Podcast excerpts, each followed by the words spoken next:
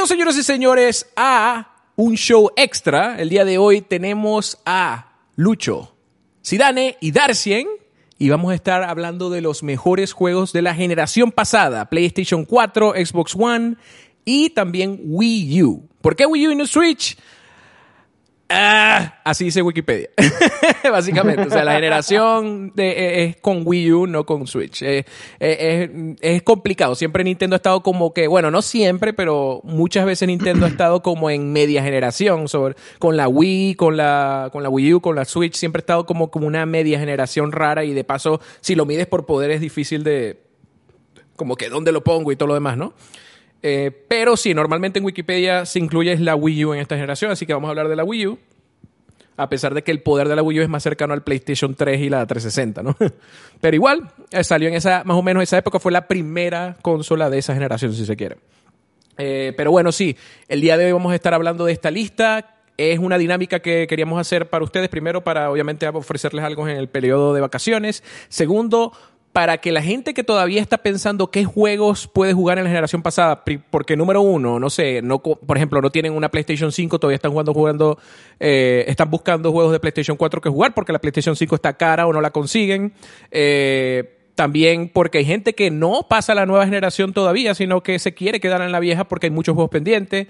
O la gente que simplemente quiere coleccionar juegos retros y cosas así, quiere saber cuáles son los mejores juegos, al menos en nuestra perspectiva. Obviamente pueden ir a Metacritic, pueden, no sé, eh, hacer una lista, eh, hacer como se llama, un sort, una, ¿cómo se llama? Un orden ahí de, eh, de números, pues, o sea, dependiendo del puntaje, pero eso no, no, no funciona usualmente. O sea, de verdad yo creo que la, para mí, y yo siempre he encontrado esto más valioso, es la opinión de mis amigos, de la gente que, que yo puedo decir, oh, tienen una buena opinión, tienen, aprecian el, el, hobby, etcétera, etcétera. Y por eso queríamos darles acercamiento al día de hoy, que, que ustedes puedan ver nuestras listas, que por cierto no son definitivas. ¿Por qué? Porque obviamente las listas pueden moverse en cualquier momento. O sea, yo tengo una lista de Super Nintendo que de pronto digo que el mejor juego es Mario World y de pronto mañana me paro y digo, no, es A Link to the Past. No sé, ¿me entiendes? Entonces, lo mismo puede pasar con PlayStation 4, Xbox One y Wii U. Eh, esas posiciones pueden moverse, de pronto estás pensando y dices, ay, se me olvidó este juego, este juego debería estar ahí, y mueves uno y sacas otro, y entonces, esto es algo dinámico, pero en el, en el hoy, hoy, esta es nuestra lista, ¿no? Cuando grabamos el video, eh, por cierto, lo grabamos el, el tercero de diciembre, ese fue para que se tenga un contexto eh, de cuando lo grabamos. A lo mejor ya en enero ya, ya, ya tenemos otra lista, no sé. Eh, y otra cosa, antes de empezar, también quería darles que estamos contando los juegos cross-gen, o sea, juegos que hayan salido en PlayStation 5, series, eh, Switch, sí los podemos contar en estas listas. ¿Por qué? Porque son juegos que corren en la consola y hay gente que válidamente los, los jugó en esa consola. Entonces, si, si queremos meter un juego cross-gen, podemos meterlo, pero es subjetivo. Si alguien dice, sabes que no lo quiero meter porque yo siento que ese juego es más de PlayStation 5 que de PlayStation 4 o algo así, cada quien puede dar su opinión. De nuevo, es una lista subjetiva. Si tú crees que ese juego, por más que sale en PlayStation 4, no es tan PlayStation 4, sino más PlayStation 5 y no lo quieres agregar, está bien. esa es otra, una norma que queríamos para que la gente entienda un, un poco qué agregamos, qué no agregamos. Eh, algo que sí creo que no vamos a agregar y creo que nadie me, me, avisa alguien si lo agregó, pero porque esto es una regla que se me ocurrió cuando estábamos justo antes de grabar el episodio, es no meter juegos que sean como un puerto que ni siquiera es un remake ni nada, sino es literalmente un puerto. O sea, por ejemplo, eh, si salió la colección de Mega Man y tu juego favorito, toda la historia es Mega Man 2 o 3, eh, y salió en PlayStation 4, entonces ya ese es automáticamente el mejor juego de PlayStation 4. Es como que eso sí suena raro, eso como que ya va, pero no es de verdad un juego de, por más que salió en la consola, no es un juego de la consola, es un puerto de un juego viejo, ¿no? Por más bueno que sea, tal vez uno de los mejores juegos de la, historia, pero igual no sé, no, no, como que no define la consola, ¿no? Entonces, eso sí no lo vamos a estar incluyendo eh, el día de hoy. Y este, habiendo dicho todo eso, también primero vamos a ir por los eh, obviamente de 10 al número 1, de la posición 10 al número 1, de orden ascendente, y los primeros juegos, los primeros 5 los vamos a simplemente decir para que este episodio no sea infinito, obviamente. Vamos a, mencionarlos, dar un comentario rápido de por qué nos gusta ese juego y por qué está en la lista, y después seguimos al siguiente y cada quien va a dar sus primeros 5 si se quiere, y después continuamos al top 5 un poco más detallado.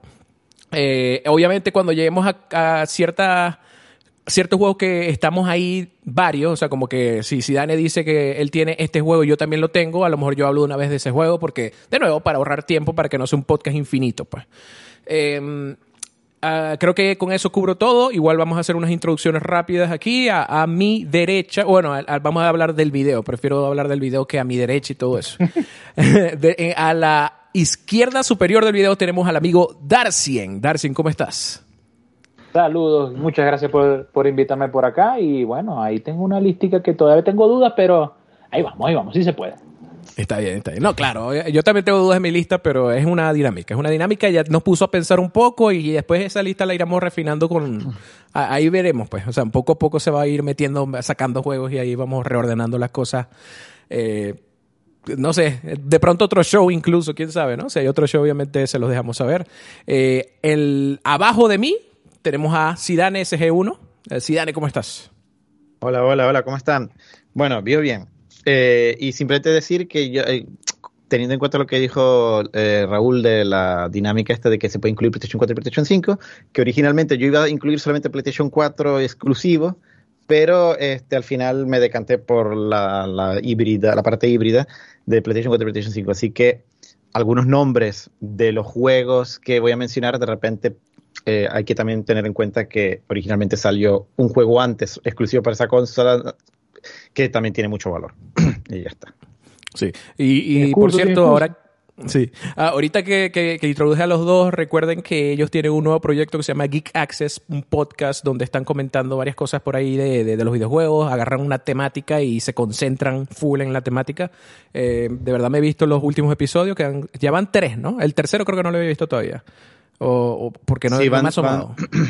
Van, van, cuatro ya, perdón. Ah, van cuatro.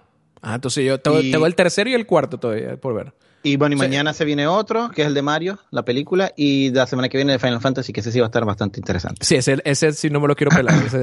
Vamos a ver si lo puedo ver en vivo. Vamos a ver este, porque creo que voy a estar de viaje en ese momento. Pero bueno, sí, asómense. Igual, recuerden, este, este, cuando salga este podcast, lo que acaba de decir Zidane ya sucedió probablemente, porque este es un podcast que va a salir al futuro cuando lo estamos grabando. Eh, de nuevo, este es el 3 de diciembre, pero eh, este podcast puede salir incluso en enero. Todavía creo que va a ser el orden más o menos así. O sea, todavía no sé. Primero queremos sacar lo más rápido posible el spoiler cast de, de God of War y creo que ya después toca los zombies y creo que después viene este, este video. Entonces, eh, eso es más o menos para que sepan si hay una atemporalidad o algo confuso con el tiempo de lo que estoy escuchando, es por eso. Entonces, seguro si Dani ya tiene esos shows ya grabados ahí y si no más. Entonces, asómense por su canal, Sidan SG1 en YouTube. Y también, por cierto, que tenemos a un amigo que siempre está por acá visitándonos en el canal, el amigo Lucho Gusto. Lucho Gusto, ¿cómo estás? Bueno, no estoy del todo bien. Tengo un problema medio estomacal, medio tal. O sea, como que comí algo que no me cayó muy bien. Así que mm. no se asusten si de repente me, Sale corriendo. salgo y tengo que ir al baño a vomitar o lo que sea. Este, pero de resto estoy bien. Eh, muy contento de compartir eh, eh, esta dinámica. La verdad es que preparando la lista me di cuenta la cantidad de juegos buenos que hay, que han salido en esa generación, es brutal, o sea, y, todavía tengo una lista de 20 juegos y me cuesta porque tengo, podría meter 30 o 40 más, o 20 más, en una lista como de, imagínate que alguien me recomienda juegos, o sea, podría ser esa lista, ¿no? Pero yo, por ejemplo, mi criterio personal, obviamente juegos que les tengo bastante cariño, que me sorprendieron, y que quizás, o sea, son juegos que me lo puedo poner ahora mismo a jugar y me la voy a pasar genial. ¿Sabes? Como que sé que es un juego que me gusta, que puedo jugar varias veces, que, o sea, eh, que puedo recomendar eh, a cualquier persona, bueno, no a cualquiera, ¿no? Pero, o sea, eh, serían mis recomendaciones personales de, juegos que, me sorprendieron bastante y me gustaron mucho.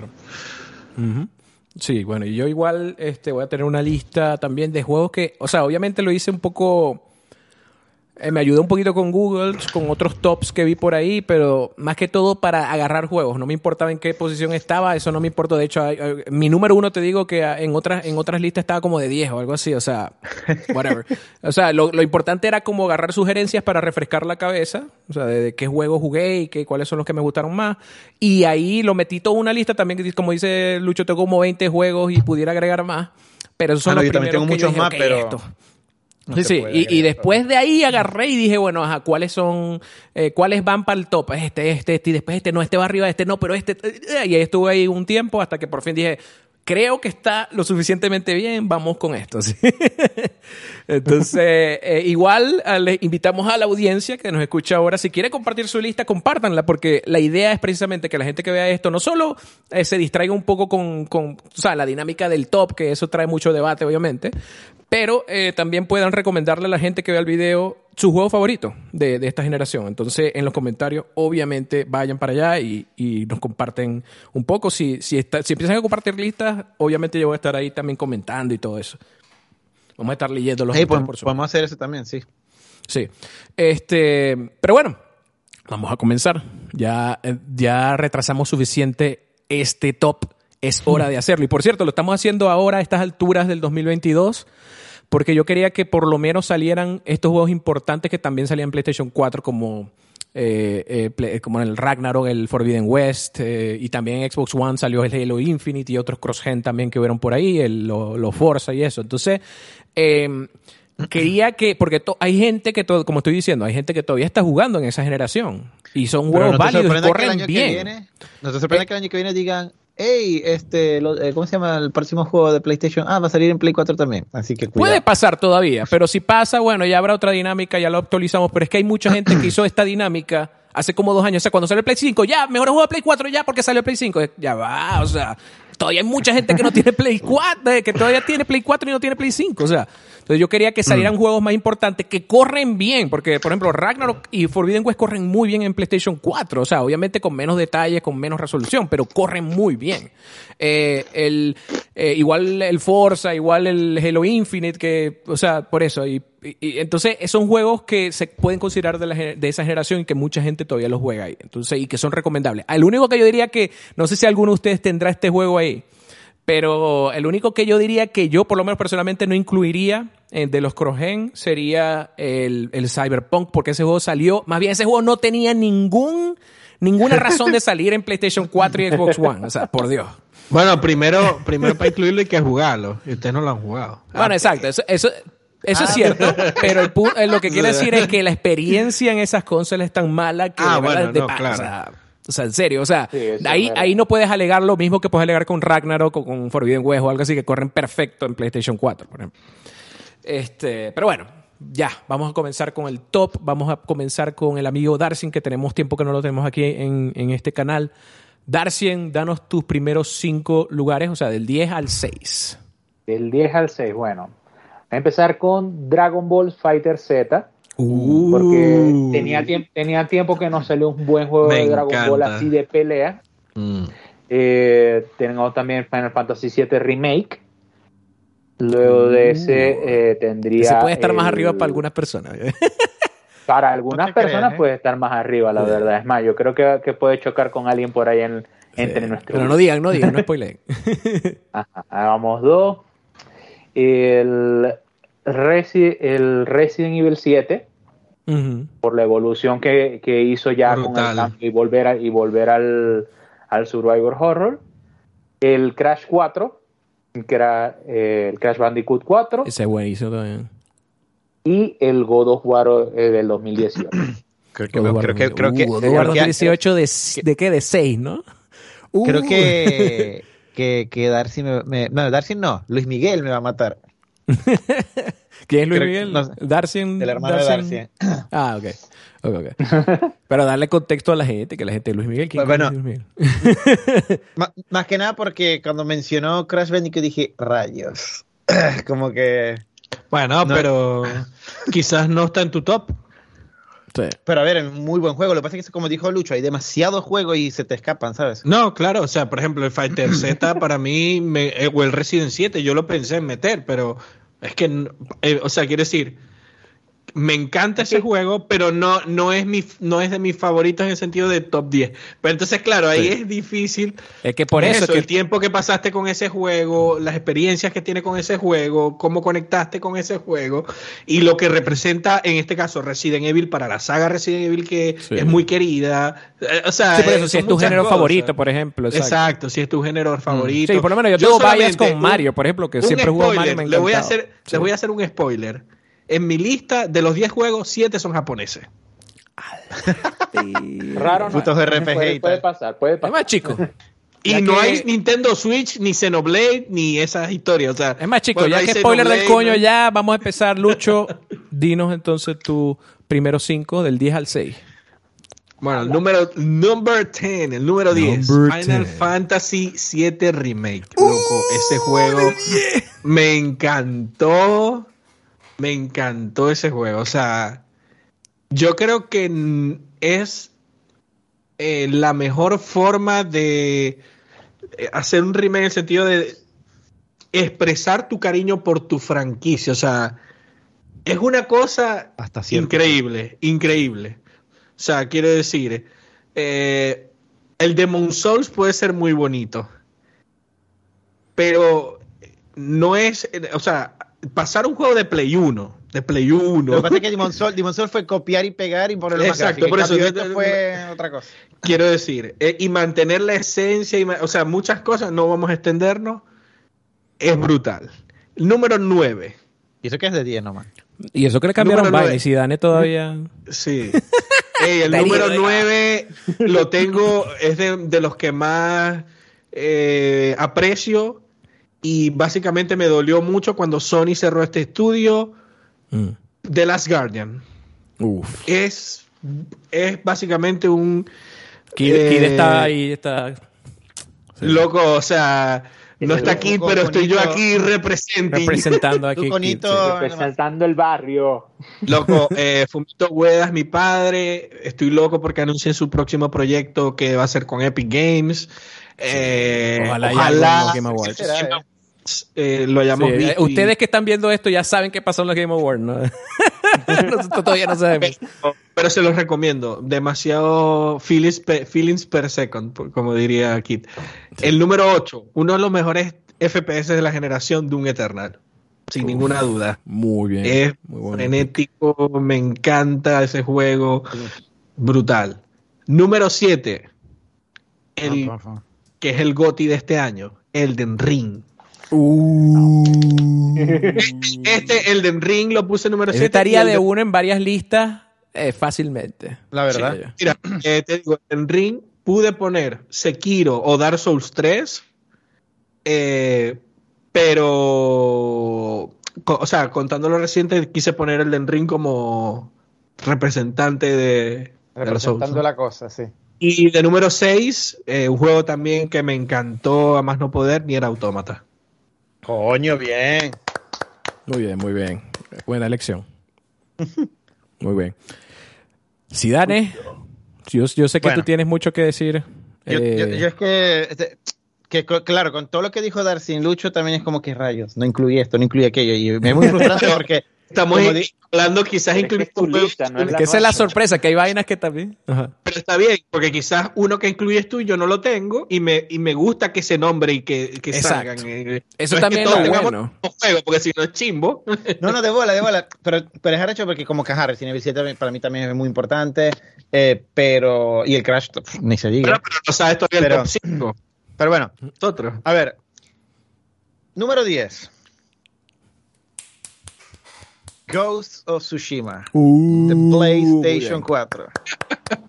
Muy bien. Este, porque, bueno, este juego la verdad que me gustó mucho. Fue, fue, el, comienzo de, una, de, un movimiento. El comienzo de que ahora hay un montón de juegos Ghost of Tsushima-like que quieren hacer puro eh, tema de samuráis y tal. Pero esto lo hizo, o sea, y agarró la fórmula esa de, del samurai y lo implementó muy bien. la verdad que me gustó mucho. Fue el primer juego que jugué aquí en España, por cierto. Este, y ¿verdad? bastante Bueno, yo, ahí te puedo decir que tampoco es que Ghost of Tsushima inventó eso porque Sekiro ya es un juego de ese estilo oriental. lo que pasa es que ahora sí hay más fiebre de samuráis. Puedo decir samuráis, pero el estilo de juego Lo que pasa es que, tengo entendido yo, en el, papá de todavía, pero tengo entendido, tengo entendido que Sekiro no es tan open world como este, no es tan, es más, es más voces y tal. Pero si hablamos de open world es un Assassin's Creed, es lo que se decía en su momento, es un Assassin's Creed en, Japón. Hmm. O sea, quiere decir... Bueno. Es bueno. es buenísimo, sí, sí. Lo que quiere decir es que no es que inventó tal, sino que, que se creó la fiebre de los samuráis. Eso sí te lo compro. No, y, y digamos que perfeccionó la fórmula de los Assassin's Creed, sobre todo los, los, viejos, ¿no? Porque yo tengo tiempo que no, no he jugado, tengo, no he jugado obviamente ni, como les he dicho, el 4, el, el Unity, el, el 6, no sé. Pero a mí me gusta Ghost, la, como que iteró en ese concepto y lo llevó a un nivel de que incluso puede ser hasta mejor que los Assassin's Creed clásicos, o sea, y eso me gusta. O sea, a mí me gustó mucho esa, esa evolución. Bueno, eh, además, no tengo ahorita algo referente a eso, pero bueno, sí tengo algo aquí, pero no tengo una cosita que quiero mostrar. Pero lo que sí tengo, número 9, es nada más y nada menos que Death Stranding. Mm. Eh, este juego me sorprendió mucho porque, a ver, yo cuando vi los trailers me gustó, o sea, siempre fiebre hubo porque me, Kojima me tiene, tiene, una cosa para, para engancharte muy grande, ¿no? Pero bueno, el hecho es que eh, tanto sí que cuando estaba en Londres y por fin estaban haciendo toda la promoción, pude conocer a Kojima en persona. me regaló una, cajita que tengo por ahí con unos goodies y tal. y, pero, viste un pelito tirado y ya no tocaba esta Bueno, no, le agarré un pelito, pero sí lo toqué a Kojima. pero bueno. te puedo tocar la frente porque está haciendo así como que. el hecho, no, de hecho le agarré como que creo que la mano porque él estaba caminando y hizo, ¡eh! Y yo, ¡eh! Pero bueno, el hecho es que este juego me sorprendió mucho para bien porque resulta que es un walking simulator, pero con mucha más profundidad y una muy buena historia. Y la verdad que una, ¿cómo se llama? Un reparto muy interesante también, porque recordemos que los juegos de Sonic casi todos son una narrativa muy profunda. Y la verdad que la pasé muy bien jugando este juego. Además, es un juego, entre comillas, single player con ciertas cosas multiplayer que disfruté mucho utilizándola con ciertos amigos. Por ejemplo, yo jugué mucho esto con Edo este, uno de mis mejores amigos, y, estábamos los dos jugando al mismo tiempo el juego. Y entonces, como que, ah, tú te encontraste esto, yo me encontré aquello. y de repente nos conectábamos de alguna manera. Como era medio random, era muy difícil conectarnos de verdad, pero a veces salía un monolito, ah, mira, creado por tal. Era como que, ah, la verdad que la pasé muy bien y mm. estoy esperando a ver si los Game Awards anuncian Death Stranding 2. De nuevo, la gente ya sabe, ya, ya los que están viendo esto ya saben si. Ah, bueno. Si hay Death Stranding 2. bueno, eh, el 10, 9, 8. Número 8, nada más y nada menos que es The Last of Us parte 2. Puro Sony aquí, Sony representando. a ver, eh, a ver, este juego me gustó muchísimo. Tengo un review en el canal de, del juego. Este, de hecho, no suelo hacer tanto review, quiero hacer más. De hecho, ahorita hice una vaineta, pero este en particular me gustó tanto que hice un, un video al respecto. Y, y la verdad, lo que pasa es que este juego tuvo mucha controversia porque primero se liquidó todo antes de tiempo y eso arruinó no bastante. No a spoiler nada, por si acaso hay alguien que no le Pero lo que quiero decir es que el juego es muy bueno y, y, no es nada de lo que dice la gente por internet de que no, que de hecho tengo un, un spoiler cast del juego con Darcy, me acuerdo que lo hicimos defendiendo mucho esta parte porque la verdad que es muy buen juego, el gameplay es muy bueno, mejora todo prácticamente desde todo del 1. O sea, hay literalmente spoilers falsos del juego. O sea, literalmente hay cosas que la gente ha dicho como críticas que ni siquiera suceden o, no son ciertas. Sí, y otras que suceden, pero lo sacan un poco de contexto también. Entonces, bueno, el hecho es que es un juegazo, la verdad la pasé muy bien jugándolo y recomendado, ¿eh? Jueguense el primero. Jueguense el primero. Sí, eh, bueno, el primero, que ya también está el remake. Este, el remake, por eso, sí. Sí. Eh, a ver, Ah, bueno, aquí pongo que me puse un aviso aquí para acordarme porque no lo tengo físico. Eh, el, siguiente número, bueno, este es el 10, 9, 8, el 7, sería nada más y nada menos que A Plague Tales. En este caso diría este, Innocence, pero como el, el, el, el Requiem salió en, en Play 4, ¿no? En Play, no. Entonces el, el Innocence. Porque esta es la cosa, como que sacó lo más nuevo. Requiem no salió eh, en la generación pasada, exacto. El, el, el, el, el, que lo dice, el, ¿cómo se llama? El Innocence me sorprendió mucho cuando lo jugué también, que de hecho lo jugué estando en España también, lo jugué como una, un año tarde y tal. Eh, y me gustó mucho la experiencia eh, y una historia cortica pero buena y, y, bien concisa. El Requiem es mucho mejor en todo, obviamente, por eso que lo quería mencionar, pero se me olvidó que no había salido en, en, en la generación anterior. Pero nada, la verdad que muy buen juego y que bueno, que también esa relación entre los dos personajes, ¿no? A mí sí hay Hugo muy recomendado. Bueno, algo similar también como lo que pasa en The Last of Us con Joel y Ellie, ¿no? Entonces, bastante bien. Que al fin de cuentas, una de las, a mí me gusta mucho el tema del gameplay, es muy importante, pero también como que siento que la narrativa es como que algo que me, me, me, me lleva bastante de la mano en los juegos algo diferente, por ejemplo, con el hermano de, de Darcy, que él es más gameplay que historia. Yo soy más historia que gameplay, a pesar de que el, gameplay también es importante. Este, bueno, y con eso creo, creo que me falta uno más, ¿verdad? tienes por este, número ahí? El 6. 9, 10, 9, 8, 7, 6. Y el 6 es. No tengo el físico de ese, pero representando aquí está el Forbidden West, eh, perdón, el Horizon Zero Dawn, pero realmente es el Forbidden West. Porque el, el, el, el, el Zero Dawn es muy bueno. El, el Zero Dawn es muy bueno. Eh, originalmente mi lista original Only Exclusive Play 4 iba a ser este, pero en, vista que se, que se va a ser híbrido, pues preferí el, Forbidden West porque es mejor en todo, expande sí, el, y, y anima, las animaciones son... Es mejor en todo menos en la historia. A ver. Bueno, la verdad, ahora, ahora, ahora, que lo pienso, la historia de este es muy buena porque es un misterio hasta el final. Y es como que aquí.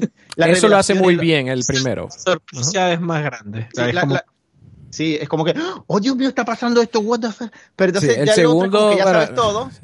Y entonces te quieren sorprender con algo bombástico al final que es como que, bueno, ¿y esto qué es? Es que sí, exacto. En el segundo el problema, y sin spoilear, nomás es, también hay un misterio, pero la ejecución de esa resolución del misterio no es tan buena, sino es como que... Pero igual es muy bueno, o sea, como dice Zidane, yo, yo mm. compararía igual que la historia no es tan mala, no es mala, sino que tiene sus detallitos y creo que la del uno puede ser un poquito mejor. Sí, la historia del uno creo que es mejor por ese tema, de que te, como que vas descubriendo, vas, vas, conociendo al hoy, ¿sabes? Desde que es niña, que crece, todos sus problemas y cómo va avanzando y tal, y los secretos que tienes que descubrir, enfrentarse a diferentes tribus. En cambio, en el otro ya, ya es un personaje conocido por todo el planeta. ya es una heroína, ya todo el mundo, no, una heroína. Ahí es lo máximo y, y entonces es como que más simplemente tratar de solucionar el problema en particular y es como que ya no hay como que el misterio. O sea, el, mayor misterio es tratar de descubrir quiénes son esas personas que aparecen de pronto, pero... Y el juego ese que tienes en la mano, que un, un tostito ahí. Un tostito. es el Game of the Year, chamo. y bueno, que está agarrando los huevos ahí con la mano y pronto un tostito ahí. Este es el 5. Tostito Simulator. bueno. Y bueno, está, buena la lista, sí, Dani. Está, ahí hay unos jueguitos. Yo creo que el único problema es que todos son eh, Sony eh, House y, y, super narrativo. O sea, no hay nada así diferente. no, es un problema. por ejemplo, Lucho agarró que no, bueno, eh, este juego, o sea, diferentes géneros y tal, pero. Y nada, pero está bien. Y Darcy también. Pero bueno, Fighting Game no coloqué, a pesar de que muchos me llaman la atención, pero. Sí, también. Y reconozco también. Sí, como de nuevo, subjetivo. Entonces, por lo menos Darcy al amor le sube más a los, a los juegos de pelea, pero sí, Daniel no tanto. no sé. Este, loco, mi lista, primero cinco, o sea, del 10 al 6. Empiezo por uno de los favoritos hasta ahora de, del top, por lo que estamos viendo, Final Fantasy VII Remake. Y creo que también eh, Lucho también estaba de 10, ¿no? Tú también lo tuviste de 10. Sí. Loco, tremendo juego. O sea, como dice Lucho, es un... Cuando tú hablas de remake, ni te imaginas... O sea, esta vaina va más allá del remake. Porque, porque lo que tú conoces como remake hasta ese momento eh, era más como un, remaster mejor puyado, algo así, como que un remaster plus o algo así. Esto es un remake, o sea, agarraron y vamos a volverlo a hacer, pero con nuestras mentes y nuestras tecnologías y nuestra, no sé, nuestra, vamos a decir lo que, cómo es el hoy. Y ahí vamos a hacer Final Fantasy VII otra vez. Y también, de paso, entendiéndose de que esto tal vez no sea simplemente un retelling. Entonces se le da como un spiciness, hace como que le, agarraron ahí, le echaron un, ajito, una, en un sabor más, pues vamos a ponerlo así. No es el mismo juego exactamente tampoco. Entonces, vamos, a, echarle esto que hace que se pique Zidane. Exacto. Este, ponerle bastante picante porque Zidane no le gusta. No, un sabor, ¿cómo se llama? amargo. Eh, Pero bueno, ese Final Fantasy VII Remake me encantó ese juego. Número 9, uno que no han mencionado nadie hasta ahora y saben que a mí me gustó mucho. Ori and the Will of the Wisp. Loco, mm. eh, a mí me encanta primero los juegos Metroidvania. Lo tengo por ahí. Ah, bueno. Pero no en el 10. Este, sí, sí, sí. Está, está, lo, pensaste, pues. El, eh, me encantan los Metroidvania. El arte de este juego, primero, esta es la secuela de un, del juego anterior, que el juego anterior de por sí ya era brutal, me encantó. Eh, y esta es la, la, secuela mejora en todo, en habilidades, el mapa, eh, los gráficos son aún mejores, todo es mejor en el, en el, segundo y me gusta más la historia incluso como porque ya al, principio, la primera cuenta la historia como por eso, como que ah, ahora es el bichito y no sé qué.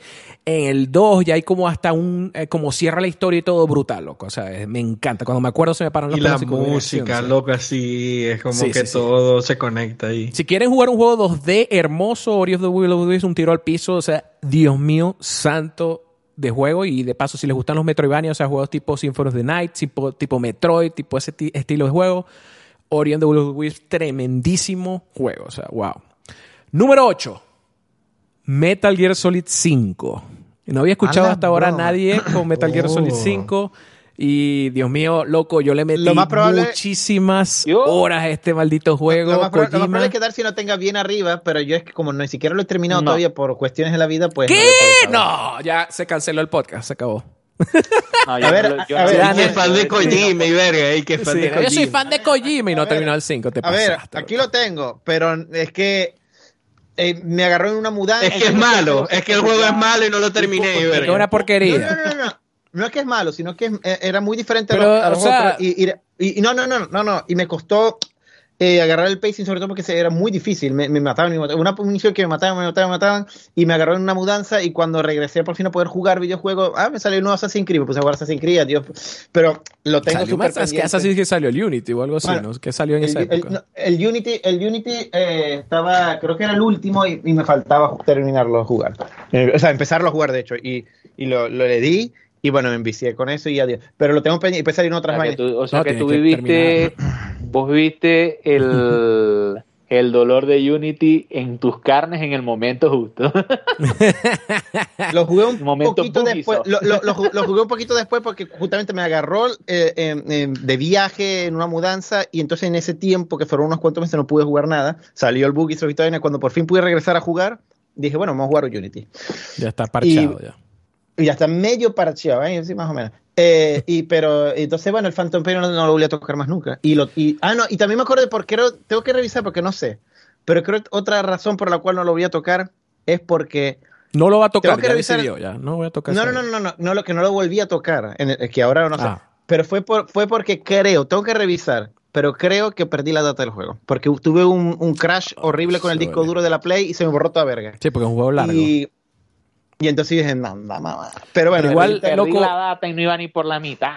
Sí. Eh, Metal Gear Solid 5, igual ya para retomar mi comentario, loco, me encantó Kojima eh, llevando a, a la no sé, a una expresión más alta lo que ya había experimentado en Peace Walker en cierta forma.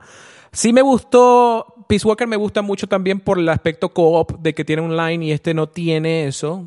Eso lo extrañé mm. de Peace Walker.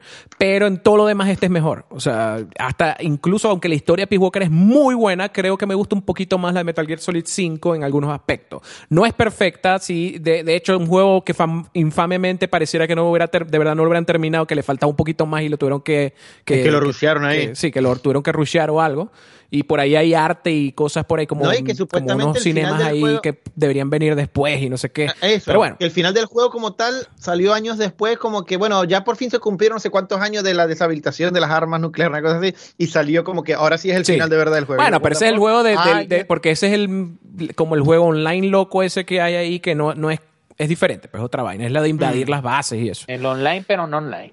Sí. este, pero no, tremendo. Y por eso muchas cosas kojimianas, la historia es buena. ¿Es la mejor historia de todos los Metal Gear? No, pero sí es buena. Eh, y tiene sus twists así como que a la vaina no puede ser, what the fuck. entonces está muy bien. Eh, es muy entretenido, muchísimas horas de gameplay. Es un poco repetitivo, eso sí, pero si te gusta Metal Gear y ese loop de gameplay de Metal Gear, no te vas a aburrir, pues tienes mucho juego por delante. Una pregunta simplemente rápida. Sí. ¿Es eh, para los fans de Metal Gear? ¿O alguien que no ha jugado nunca Metal Gear puede disfrutarlo? Quiero decir, hay demasiadas referencias a los anteriores, es decir, de que a la verga hay una revelación de si no jugaste Metal Gear 2, no entendiste un coño esta verga o este personaje. Claro que sí, todo. Se disfruta, se disfruta más habiendo jugado los otros Metal Gear, pero sí. he escuchado de incluso gente que nunca había jugado Metal Gear y disfrutó este juego. Entonces sí se puede jugar por gente que, no haya jugado otro Metal Gear, pero se disfruta mucho más si jugado la saga. Se, puede, se puede disfrutar, se puede disfrutar. Pero no es lo sin conocer la franquicia, pero obviamente siempre va a ser mejor si conoces los juegos anteriores. Sí, sí. Este, número 7. The Last of Us parte 2, igual que Sirane, estoy de acuerdo, es tremendísimo juego. Todavía hoy tú ves los gráficos de ese juego y la animación y el trabajo facial y la actuación, loco. Pero ya casi tumbó mi, mi, de hecho, desayuno. De hecho, antes, de, antes de que saliera God of War Ragnarok, era uno de los juegos que a nivel de, de técnico solamente era para mí uno de los mejores juegos. Sí, no, yo todavía pienso, todavía pienso incluso que en muchas cosas este juego es mejor que Ragnarok, loco. O sea, en, gráficos y todo eso. Este, pero, habiendo dicho eso, loco, eh, más allá de los gráficos, la historia brutal, me encantó. Sí hay algunos detalles que todavía no me cuadran tanto, y, pero yo no soy tampoco el de los haters, no soy del lado de los haters que no, no, la historia es buenísima. Simplemente de que es tan buena y tan perfecta que si hay algunos detallitos ya uno como que le rompe un poco algunas cosas, ¿no?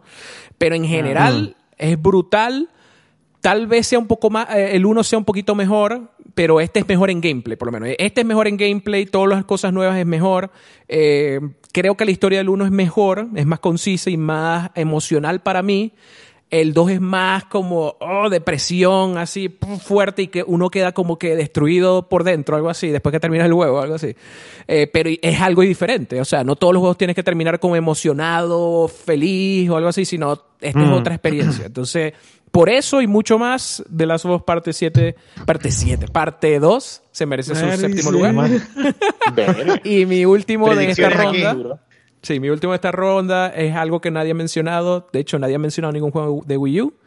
Eh, voy a meter aquí Mario Kart 8, loco. Mario Kart 8, que ahorita sigue siendo popular porque obviamente lo volvieron a sacar en, en Switch y le sacaron nuevas pistas y todo, loco. Pero yo jugué Mario Kart 8 cuando salió en Wii U. Y ya nomás con las primeras pistas el juego era brutal, brutal, brutal. Y después le sacaron un expansion pack también con más listas, eh, con más pistas que ya vienen, están en Switch también, ¿no? Loco, y ese juego incluso lo jugué más de lo que lo he jugado en Switch. Porque en Switch lo he jugado, pero no tanto. Pero en Wii U era lo, casi todos los días. No, no, e, era mi juego de... O sea, siempre estaba jugando un juego de historia o algo así largo, pues pero mi juego de multiplayer, mi juego de casual, de voy a jugar unas horitas nomás o una hora o algo así, era Mario Kart y lo jugué muchísimo. Es para mí el mejor Mario Kart que ha salido. Mucha gente, no, Mario Kart 64, Double Dash, no sé qué, el original. Lo que que eh, eh, para mí el 8 es el mejor. Yo creo que es el mejor por el tema de que agarra, no, que el 64 es el original. Bueno, resulta que tienes todas las pistas del 64 y el original y Bloom. Entonces, como que es como que el, yo creo que sería como que Mario Kart 8 Ultimate, o sea, como... Algo así, exacto, cierta forma. No, y además de que cómo se siente el manejo en ese juego, la velocidad, eh, hasta el online es increíblemente bueno. O sea, el, online a veces te tumba en el lobby, en los lobbies te tumban y eso es lo único que hay medio raro ahí. Pero cuando estás en el juego y está funcionando bien loco, es para hacer Nintendo es increíble que funcione tan bien. O sea, Mario Kart, o sea, no lo puedo creer. Entonces, eh, me encanta, me encanta. ¿Verdad? Mario Kart 8 para mí es uno de mis juegos favoritos de carrera, si no mi favorito de carrera de la historia, para el coño. O sea, me encantó. Mario Kart 8, sexto lugar. Entonces, esa es mi, mi lista. Se bugueó. Loco. Eh, el amigo Lucho eh, se retiró por unos segundos. Pero ahorita vuelve. No, este, ¿Qué? Ah, ibas a decir algo. Que creo que te, que, creo que te bugueaste un momento porque que, que, que, que, toda la imagen congelada y te hice una pregunta y como que ni la escuchaste porque se está ah, hablando, pero estás congelado. No la escuché, debe ser que se nos puso lento la conexión, sí. Eh, igual repite la pregunta, para ver.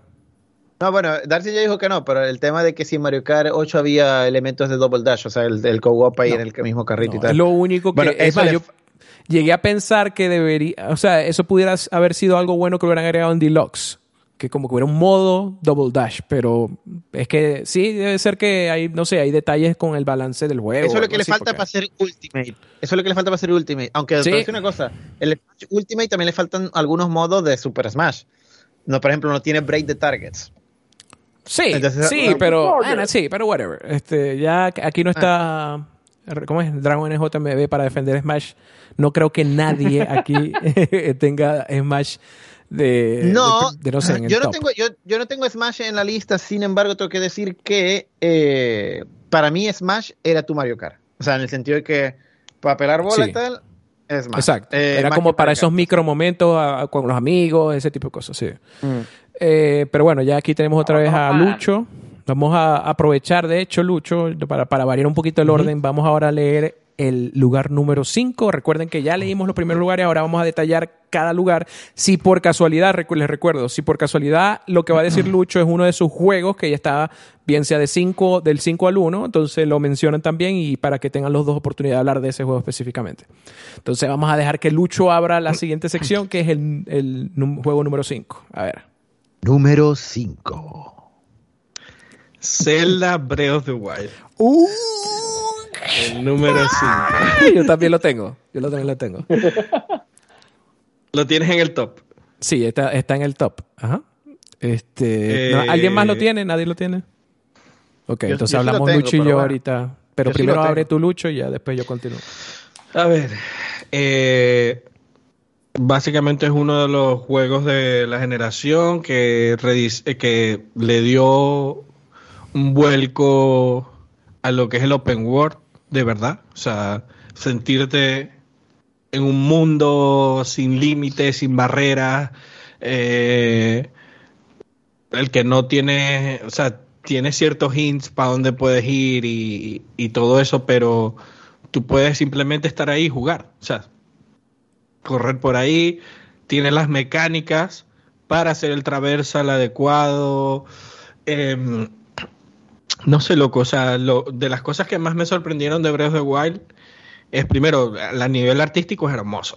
O sea, hicieron que un juego eh, eh, de, este, de este tipo tan abierto, tan que, o sea, que yo creo que es demandante en CPU y ese tipo de cosas, o sea, y es demandante gráficamente, corriera en Switch y en este caso Wii U que todavía después sabemos, eh, para los que no sepan, Pokémon. exacto. Pokémon es un ejemplo de todo lo contrario.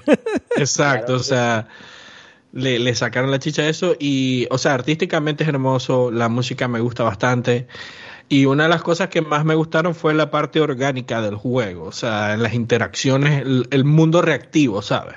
O sea, quizás el mundo no tenía 20.000 cosas, pero las cosas que tenían reaccionaban ese entorno. Eh, agarrabas a un palo con fuego, prendías el césped con fuego, tirabas tal, tenías el imán, tenías un montón de cosas, ¿no? Las rocas las podías lanzar, rompías los árboles. Te en YouTube de que tú puedes hacer un montón de cosas locas, pero muy fritas y mm. con, lo que te da el juego. Hay un método inclusive muy frito de que puedes volar por horas si te tienes un montón de de pepitas que te dan esta mina infinita. Y puedes estar volando por horas y, te vas a todo el mapa volando y vas y puedes llegar inclusive a la vaina voladora así rápido, o sea, un montón de cosas locas que, básicamente te lo, te lo permite el juego, pero intent, hazlo, ¿sabes? Claro, porque eh, eso es lo bueno que tiene, que es mundo abierto, pero a la vez es sandbox, o sea, tiene unas físicas definidas eh, que pocos juegos en realidad se ven hoy en día con así, porque en realidad un juego así normalmente da muchos bugs, es difícil de predecir lo que vas a hacer. Me acuerdo que en los en Halo cuando jugábamos nosotros era como que la locura y vaina, o sea, muchos momentos Eso es lo más cool de Halo para mí, o sea, si Halo algún día dropea la parte sandbox de, o sea, de la naturaleza, las físicas y eso, para mí no va a ser Halo, o sea, y, y, es como que de Tears of the Kingdom nosotros esperamos eso, o sea, esa libertad, esa, ahora más cosas, ¿no? Entonces. Porque ahora eh, parece que el eje, ahora el eje va para arriba también. O sea, no solo subir montañas, pero volar para el coño. O sea, Es que yo creo que por eso sacaron el, el, remake, el remake, el remaster de. ¿Cómo se llama este juego? Skyward Sword. Porque creo que tiene algo que ver que va a estar en, un reino en el cielo. Entonces, algo así. Sí, puede ser que conecte. Sí, entonces, a ver, o sea, ese juego, por ejemplo, yo no lo jugué en Wii U, lo jugué en Switch. Y podría decir que jugué el 60% en portátil o más quizás. Eh, porque en esa época, justo cuando me lo compré, yo no lo jugué de salida, lo jugué creo que fue 2018 o 19, ya no me acuerdo exactamente qué año fue, cuando me compré la Nintendo Switch. Mm. Eh, estaba, viajaba mucho por trabajo y el Breath of the Wild me acompañaba. Y eso era lo máximo, O sea, después de, después de la jornada de trabajo en el hotel ahí tranquilito, o en los viajes eh, y tal, y luego en la casa, en el televisor ahí, ¿sabes? Como que esa, viví la experiencia Switch a su máxima expresión.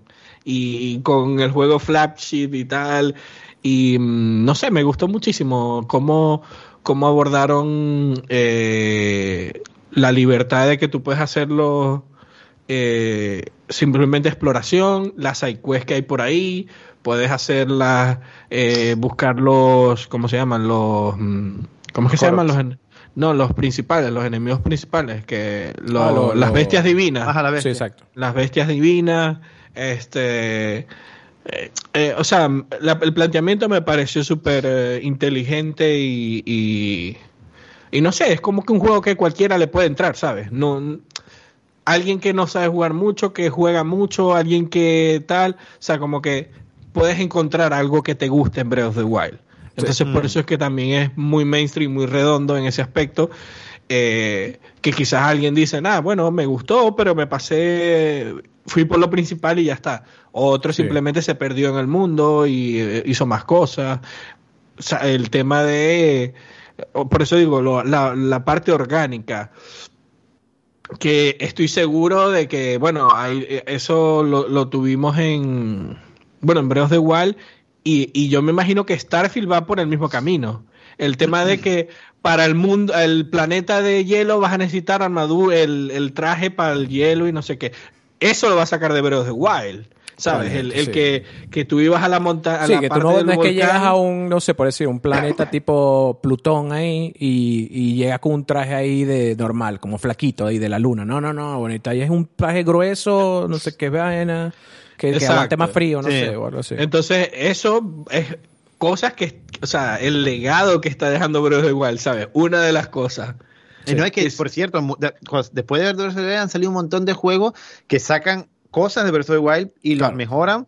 Este, y entonces como que, eh, ¿cómo se llama? Breath of the Wild ha sido como que el pionero en, en, muchas cosas del o sea, sector. ha inspirado otros juegos. ¿ya? Eso, eso, es que Zelda en general, en toda su historia, ha inspirado un montón de juegos también. Porque, o sea, desde el Zelda original, incluso el mismo Zelda Link Adventure, el, el, el 2, que es para mí el peor, eh, para mucha gente no es el peor, pero para mí es el peor porque muy pelo esa vaina, me, me, me confundo para el coño, el maldito juego y todo. Este, pero hay muchos juegos que son parecidos a ese. O sea, también Nintendo y otros juegos que salieron posteriores. Así. Eh, y lo mismo, Karina of Time, ¿cuánto no, cuánta influencia no creó en la industria? O sea, por Dios. O sea, y así, Breath of the Wild vuelve a marcar eh, una otra inspiración para muchos otros juegos. ¿no? Entonces, es un ejemplo. Lo que, y, para, y ahorita abordando el tema, ya que agarré la palabra, para mí está en número 3. Esa es mi posición de Breath of the Wild en mi lista. Eh, Breath of the Wild para mí fue, o sea, yo lo estuve esperando, primero lo quería jugar en, era en Switch, no lo jugué en Wii U, a pesar de que tengo Wii U, bueno, la tengo allá en México, pero sí la tengo. Eh, lo jugué fue en Switch, me encantó, me encantó la libertad porque algo que sí tenía un poco negativo el mundo de Ocarina of Time o la, o la arquitectura de juego de, Ocarina of Time, cómo se progresa el juego, era que sí se sentía, a pesar que había una cierta libertad porque estabas como en un hub, o sea, todos estos juegos siempre había como un mapa de Hirul, donde está Hirul o algo así, era como un hub que era pseudo open world que conectaba con otros mundos, algo así.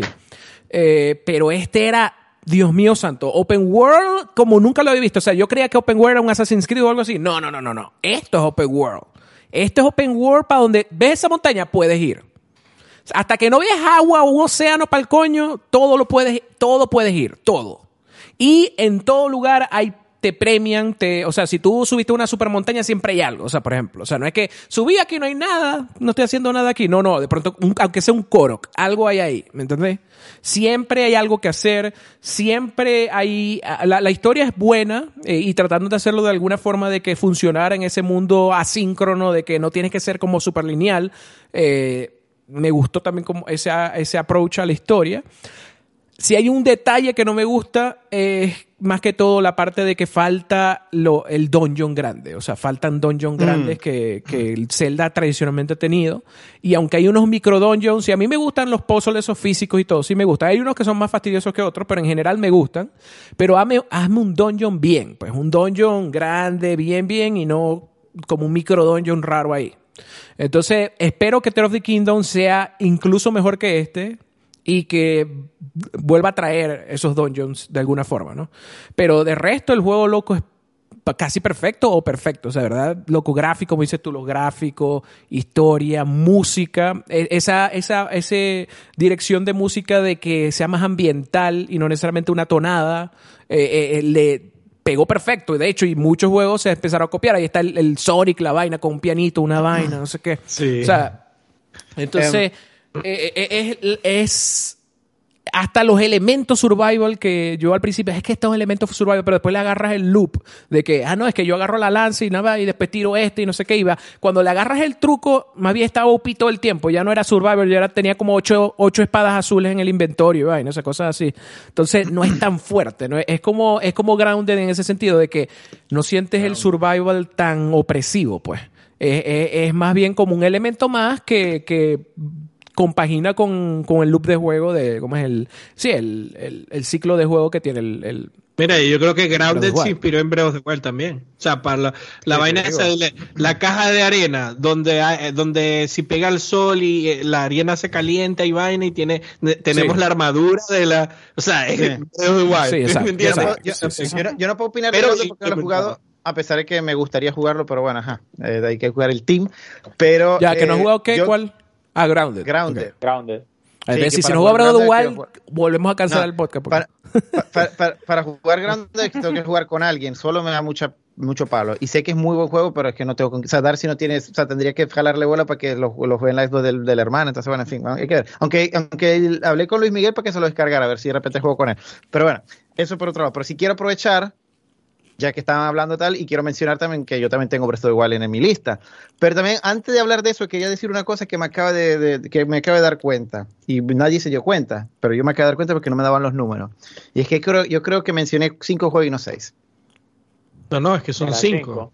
Eran, eran, seis, los seis primeros juegos. Pero ¿por qué no, le pusiste el número y ya, maldita sea?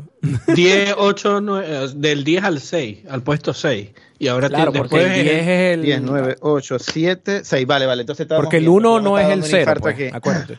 Sí, sí, sí, sí, sí, sí, sí, verdad, verdad. Deja de hacer la lista en vivo. No, no, no, no, no, estoy haciendo la lista, es que no me daban los números, pero ya no ha cambiado nada. Este, yo lo tengo de número 4 al of the Wild. Ok. Entonces, eh, sea, que Darcy no lo tiene porque no, no es Nintendero. Darcy no tiene porque no tiene Switch. Yo no, tengo, yo no, lo tengo en la lista porque quiero ser popular. Ah. él, no, tiene la lista porque no tiene Switch, pero yo sé que le gustaría mucho porque le gusta mucho Zelda. Él tiene la tradición de jugar Ocarina está en todos los años. O sea, le gusta Zelda, le gustaría mucho ah, igual. O sea, si tuvieras una Switch ahí por ahí, si te lo revienta. Es el Switch. No, o sea, en, el Switch podría jugar, en el Switch podría jugar el, el Breath of the Wild, pero es que hay muy pocos juegos que en verdad me llaman la atención en el Switch para comprar una Switch, ¿me entendéis? Ya, exacto, te entiendo. Mm. Y ahora se está diversificando Semu más. con eso. Ah, ya nos cancelaron el video. bueno, eh, pero entonces yo, te voy a decir una, yo le voy a decir una cosa. Yo lo compré día uno para mi cumpleaños que salió la Switch. O sea, mi cumpleaños Switch, el regalo fue la Switch y la, el Breath of the Wild. Y, loco, la locura. O sea, fue un open world muy loco. Estuve muchos meses con ese juego. Eh, yo sí decía, ah, que van a, va a salir Mario, pero yo seguía con mi Zelda ahí.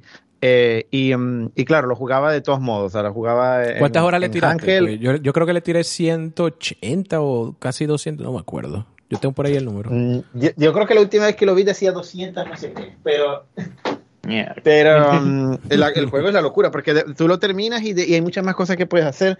Yo la verdad que estuve este mucho, o sea, después de terminar el juego, estuve rejugando, o sea, no rejugando de cero, pero sí buscando cositas y tal. Este, y, no te va a aparecer porque tienes tiempo sin jugarlo, seguramente. Sí, pero quería ver si podía entrar a la app directamente, o sea, podía eh, ver ah, opciones de esto, y no, pero no creo que me dé. Bueno, en fin, eh, me, o sea, me, me, encantó y, la verdad que eh, pude explotar muchas cosas que yo veía en YouTube y ah, vamos a, reproducirlas, ¿no? Cosas de... Las de físicas física. locas esas de los speedrunners que hacen como un salto loco que... O sea, what sí. Con el escudo, que te pones el escudo y verga y, y va surfeando en el aire. Eh, salto aquí y llego a, a Calamity donde un solo coñazo. Exacto. Sí, eh, no, la verdad que me, Breath of the Wild eh, para mí fue una experiencia muy, muy, muy buena y, y, bueno, un muy buen open world, pero también muy libre, porque que, que quizás es otra cosa. Elden Ring, hablando claro, también bebe de Breath of the Wild en muchas cosas. Entre ah, ellas, claro. entre esas, el, porque yo cuando jugué Elden Ring dije, ay, yo ya me sentía así en Breath of the Wild, que yo estoy, estoy caminando, ah, mira, me llama la atención esa cosa que está ahí en el fondo, vamos para allá. Y, vas esa cosa te mata. Y esa cosa te mata.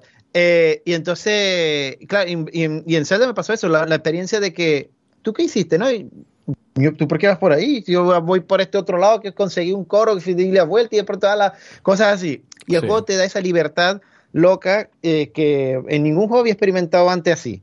Y después, bueno, más juegos han tenido esa fórmula y pues bien, pero Verso igual fue un pionero en ese aspecto y la verdad que me gustó bastante. Y, bueno, eh, lo tengo de, cuarto y la verdad que para mí eh, un gran juego. bueno, ¿qué más decir? La mayoría, creo que la mayoría del tiempo también lo jugué así en Hangel porque sentía que se veía mejor pero mm. el, se veía bastante bien también en, televisor, pero eh, lo jugaba a veces. Aunque sí es verdad que yo a mí me gusta cuando juego un juego jugar, o sea, experimentar todas las posibilidades del, juego, ¿no? Y entonces a veces jugar siempre en Ángel te limita algunas cosas. Por ejemplo, había mapas donde momentos donde tú tenías que utilizar los Joy-Cons para ciertas cosas. Mm. Entonces era mejor jugarlo en televisor con los Joy-Cons y tal. Sí, mover la este, metra esa y mover la metra la plataforma y la cosa. es. porque si no era peor, porque si, tú lo hacías con el televisor así, tú movías esto y veías. Pero si lo hacías con la Switch era un peor porque Tenías que movías, entonces a mí me pasaba con algunos juegos 3DS también porque tenía el giroscopio ese loco y de paso el 3D. Entonces, si te salías del ángulo, perdías el 3D. el, el Pro Controller iba bien con eso también, ¿eh? Sí. O sea, que también sí, sí, el Pro Controller no, yo lo jugué muy bien. El, sí, y entonces mm, la verdad que muy bien eso. Ay, también que no recuerdo si era ese juego o el, o el otro, el, el, porque a salió un Zelda de caballo, no me acuerdo, que, que, que tú podías hacer literalmente algo ah, El crossbow. Ah, pero ese de Wii U, sí. Sí. Ese Wii U. esa vaina me, o sea, el tema de tal, que no lo puedes hacer de repente así. ¿no? ¿Era en Wii U o en Wii? Eh, creo que en Wii, entonces, más bien. En Wii y creo que sacaron una, un port para el Wii U, creo que fue algo así. Ah, a lo mejor eh, sí. No, pero, pero, pero creo que tú podías hacer, creo, no me acuerdo, pero creo que tú podías hacer como en Wii y, atacaba, me parece. No sé. Este, entonces, claro, ese tipo de, inmersión que si lo juegas Ángel no la tienes, ¿sabes? Entonces, bueno, eh, nada, me, gustó muchísimo y bueno, por eso está en la lista. Sí, sí, muy bien. Nomás rap, una pregunta micro rápida, o sea, no se vayan a extender mucho, pero quería, tenía curiosidad ya que tocamos el tema de tres, tenemos el Breath of the Wild. Para ustedes tres, ¿Breath of the Wild es el mejor Zelda o todavía tienen un Zelda que va por arriba de Breath of the Wild? Yo, yo particularmente, si quieres... Dale, Lucho, dale. Yo, te puedo decir, yo no, he, yo no he jugado todos los Zeldas para empezar. O sea, yo nunca fui, nunca tuve 64, lo jugué Locarina tarde. Emulador, eh, chamo, emulador, Project 64, chamo. El GameCube nunca lo tuve. La, la Switch tienes emulador. La Wii nunca no lo tuve. Sí, entonces hay muchos que no he jugado, sobre todo de Game Boy Advance, el Miniscape me, gustó al principio, pero nunca lo terminé. El Miniscape es muy bueno. hay un montón de celdas que no he jugado. Eh, para mí actualmente es mi favorito. Claro, sí. Sí. Eh, creo que se, o sea, el único que tengo así en estima que se le puedo, o sea, con sentimiento es eh, Ocarina. Soy Ocarina. Sí, pero, pero, porque es el, el, de, todos. o sea, ya va. Eh, para mí, el. No sé, hay gente que le gusta el de Genki o el. El, el, el, el, Wind Waker. No, el Wind Waker y el, y el Twilight Prince. Ahí lo, ahí Twilight. Twilight Prince para Wii. Nunca lo, no lo he terminado. Lucho, te, Lucho te, te, digo que tú tienes una Switch y puedes hacer esto. Sí, sí, sí. Bueno, pero él dice que él creo que ha jugado Ocarina of Time a pesar de que no tuvo 64. Sí. Sí la jugaste. Este, por ejemplo, no lo he terminado. ¿Qué estás haciendo con tu vida, Lucho Gusto? Agarra una Wii, compra la barata y de juguete esa Es uno de, es de Wii. Es una cosa. Ese juego, a ver, es una cosa. Para mí. Ya, pero no, vamos, no nos vamos a extender porque estamos, estamos más bien. Sí. Pequé por, no más por curiosidad, pero. Si para, mí, que era, que para, mí, para mí, mi favorito había, siempre había sido Ocarina of Time. Conocí eh, el, el Twilight Princess y en muchas cosas me pareció mejor, pero hubo unas cuantas que no lo tenía, que no tenía y que para mí eran importantes y entonces bajó de categoría. Por ejemplo, el hecho, no, el hecho, no, no, el, Twilight Princess, el Twilight ah, Princess, el Twilight específico. Es el dios de los dioses. El Twilight Princess lo que no tenía Twilight Princess tiene buenos dungeons, muy buenos dungeons. No, tiene muy buenos dungeons y es oscuro, es más adulto. Dice, me gusta, pero no tenía magia. No tenía, no tenía, por ejemplo, como que eh, flechas de fuego, flechas de hielo, no, eran flechas normalonas ahí. Y eso me dio mucha rabia, marico. O sea, yo tenía la... la no me dio rabia. rabia no me dio. Una verga así como... Decidieron no, ponerle. para mí era importante, porque para mí era importante. Y, no, y solamente, lo que más me dio rabia es que si tú agarras la carátula del juego, creo que la carátula, no sé, salía una foto que tenía una barra de magia, como que la quitaron de postgame, o sea, postgame no, en el desarrollo del juego quitaron la vaina. Este, porque yo me acuerdo de, esa, de, ese momento. Bueno, en fin, pero, pero te voy a decir una cosa, independientemente de eso, eh, Twilight Princess para mí es uno de los mejores. ¿eh? Porque ¿Cuál es, tu favorito? ¿Cuál es tu favorito? Eh, eh, eh, ese es el tema. Pues le dio tantas vueltas a Twilight Princess para decir que no era, no joda. Si Twilight, no, no, no, no. Si Twilight Princess fuera como Breath of the Wild Open World, ya Twilight Princess, pero no lo es. Entonces, y tengo el ¿Qué verga? O sea, que no sabes, no has decidido. No, no, no, no, es que, este, es que la, está muy así la cosa, muy, muy, muy así entre Twilight Princess y Breath of the Wild, pero por diferentes razones. Entonces, ah, estáis baneado, estáis baneado. A ver, no sé, eh, pero a ver, yo creo que por cariño el, el, el Twilight Princess este, puede ser fácilmente uno de, mis favoritos, sí, de, los Zeldas. Em, pero muy por, muy por, o sea, por poquito, el Breath of the Wild, que la locura. Así que este, yo creo particularmente que, bueno, y Darcy, si quieres también comentar, no sé si has jugado, tú dices que Ocarina of Time, yo creo que es tu respuesta. Yo jugué una vez, yo jugué una vez el, el Breath of the Wild, una vez que estuve en casa de un pana y vi muchas cosas así que en verdad me pareció interesante, pero eh, mi corazón hasta ahorita el único que tiene ahí es Ocarina, o sea. Porque se lo este pasa por todos los años. Y este, este, este diciembre voy a volverlo a jugar, lo voy a volver a pasar. No sé, no sé ahora en qué lo voy a jugar porque siempre me invento algo para hacerlo diferente. Pero hay unos random y unas cosas, ¿no? Yo he visto Twitch. Ya tú jugaste. Zelda, ¿no? El, de, el que vino con el Master Quest, el que se llama Master Quest. Ok. Porque Pero debería jugar por lo menos eh, eso, como que, como dice Lucho, randomizer, que de repente, no, que el objeto esté aquí para que sea diferente, ¿sabes? Es que es, como si estuvieras jugando el, el, Master Quest, porque eso es lo que te hace el Master Quest. Y bueno, no, es aleatorio, pero sí te cambian muchas cosas. Hubieron cosas que de repente estaban hasta más fáciles y yo como que... No joda. sí, el Master Quest yo lo jugué una vez, pero todavía pienso que el original es mejor, el orden del original. Pero, pero, pero, pero, Darcy, ¿te jugaste los sueldas nuevos? O sea, el Wind Waker, el Twilight Prince, ¿los jugaste? Claro. El, el, el Twilight lo pasa en emulador. Y que me venga, y que me venga a joder Miyamoto. Qué raro que no lo jugaste en la, en la GameCube que te vendí, pero bueno. Bueno, mira, porque la GameCube que, me vendiste como a los dos días se les coñetó el chip.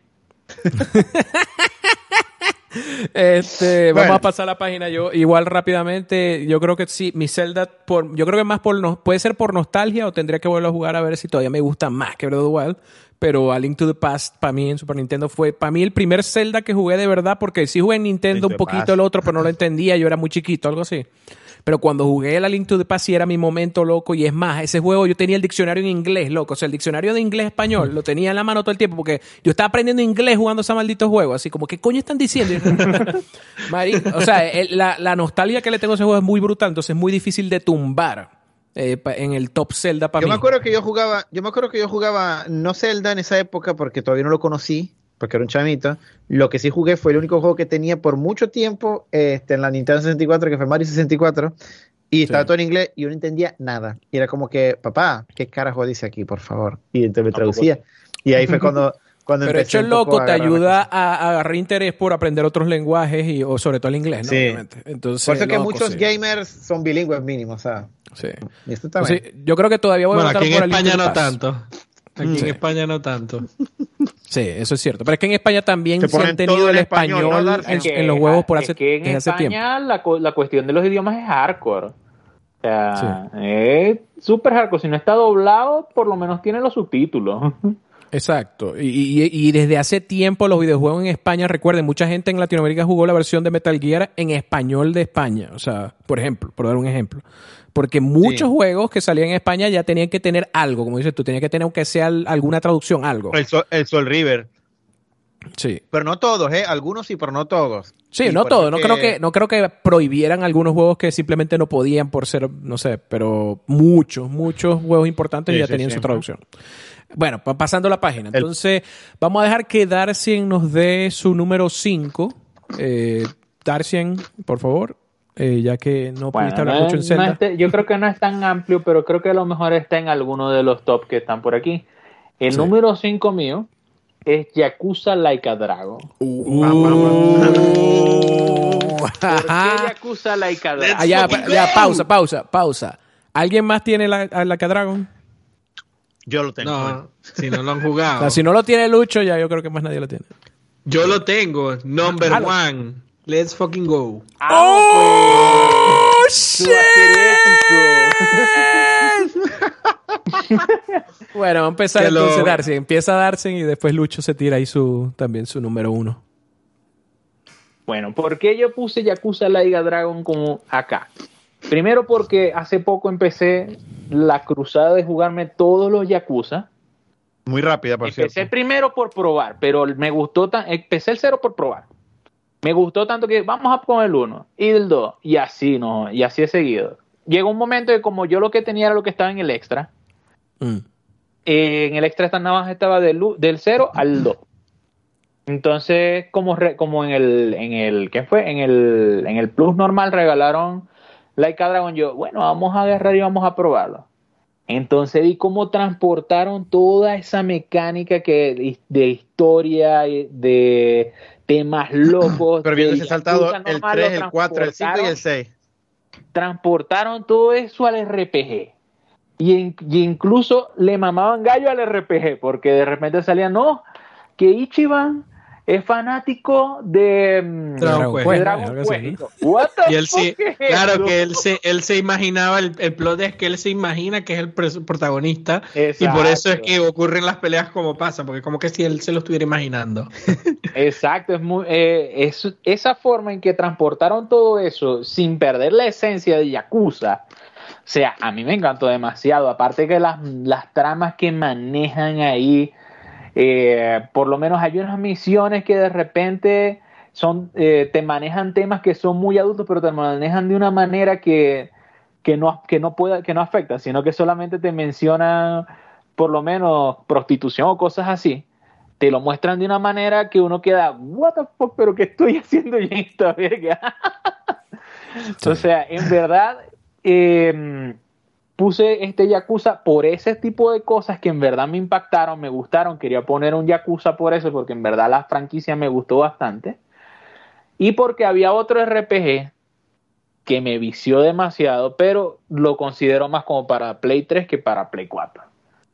Entonces, en verdad, Yakuza Laika Dragon queda aquí porque en verdad logró hacerse un espacio ahí con con las tramas buenas tanto de Yakuza, situaciones fritas y, la transición que hicieron de un género a otro.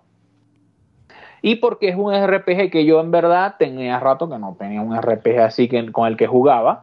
El último que jugué antes de este fue el que no pude meter en la lista porque dije, no, este lo considero más de Play 3, que sería el Persona 5. Que el Persona 5 fue espectacular. Pero me quedo acá con el, con el Yakuza Laika Dragon, que en verdad, aunque no lo he terminado, es espectacular. el final, el final te va a reventar, loco. el final de ese puto juego es la locura. O sea, estaría más arriba si hubieras visto el final. No, no, esto es trampa. Esto es... No, marico, imagínate que lo metió en el top y no lo ha terminado. Imagínate lo bueno que es. Exacto. buenísimo, eh, buenísimo, ah, va Lucho, va Lucho. Loco, Yakuza. Yo sabía que tenía que meter un Yakuza porque en realidad, básicamente yo me enamoré de la saga. O sea, yo empecé como Darcy, empecé con el 0, en Play 4, me encantó el 0. Eh, jugué el Kiwami, brutal la mejora. O sea, es una saga que es siempre a mejor, loco. O sea, es una cosa que yo no, me explico cómo lo hacen. Sí, o sea, y, no, no, yo no he visto tampoco eso. Una caída así del, de los Yakuza, no lo he visto todavía, o sea. O sea, es una cosa increíble, loco. Sí, sí. Es, tanto, es tanto así que yo dije, eh, los otros tres Yakuza que no tengo están en el, están en el deluxe. Coño, voy a, voy a, gradear nomás para jugar Yakuza. sí, bueno, a ver, es buena, buena opción. A ver, yo te digo, si, si es verdad que obviamente el cero es una es como se hizo después, mucho después de incluso el del 1 al 5, ¿no? O sea, se hizo después del 5. Después sacaron el, el Kiwami, Kiwami 2, que son también después del 5. O sea, como que la saga principal empezó en Play 2, después Play 3 y ya en Play 4 como que fue que... se, bajaron, porque no hicieron Kiwami 3, Kiwami 4, ¿sabes? Lo dejaron ahí en el 2. Fin. Lo que pasa es que los Kiwami Pero que son, más como, nuevos. son como que los remaster sí. para el Play 4. O sea, pues. porque esos juegos son de Play 2, creo, no es solo, el tema es que Kiwami no es solo un remaster, es, es una especie de es como el, o sea, no sé. Es como el Nier Replicant. Ah, ni el Replicant, el, el Crisis Core este, algo así, ¿sabes? Inclusive, o sea, es o sea, no es exactamente porque agarraron otro motor para el coño, no es que agarrar como dice eh, copy pasta y ya. Es, como que el juego actualizado. En mecánicas. mecánicas y todo. o sea, no es como que juegas eh, si te vas a los remaster normales, que son el 3 y el 4 y 5, esos son remaster. Upscale y tal, y el personaje es clunky igual, ¿sabes? Como en Play 2, ¿sabes? Entonces, o Play 3 en este caso. Entonces, obviamente, cuando tú vas de Kiwami 2 al 3, se nota la diferencia. Se nota la diferencia. Pero lo de Laika Dragon al 3. no, pero da igual. O sea, tú, tú, tú notas la diferencia en el 3, te pega al principio pero después la historia es tan buena, loco, que es como que se te olvida la vaina de que... Sí. Entonces, yo, empecé hace poco el 3, o sea, empecé hace poco el 3 y cuando ocurrió la primera revelación... Ajá, el primer coñazo, como que... ¡Ah, Ajá, pero Laika Dragon no, loco, pasado hablando de bueno, ajá. Sí, pero es que, o sea, el tema es ese, que yo, yo iba a poner el cero porque es, básicamente es el que me introdujo a la saga y es de mi favorito. Pero el Laika Dragon es, eh, como decir, el, el, top de la saga. Es como que ya eh, llegaron a un punto de que tú dices, Dios mío, ¿cómo siguen mejorando en todo? Y cómo le dieron la vuelta de un puto chiste en Twitter que eso, eso fue un chiste que hicieron ellos, que pusieron el Laika Dragon, pusieron ahí eh, los stats y vaina como un JRPG y a la gente le encantó y dijeron, venga, vamos a hacerlo. ¿Sabes? Este, y que saliera bien. dijeron ellos mismos como que vamos a hacer un demo de esta vaina a ver y cuando lo probaron, coño, pero esto está bueno. O sea que originalmente el 7 iba a ser uno normal como siempre, ¿verdad? Sí. Probablemente sí. Entonces, a ver, eh, Laika Dragon, eh, es que el tema es ese, el bagaje de la saga.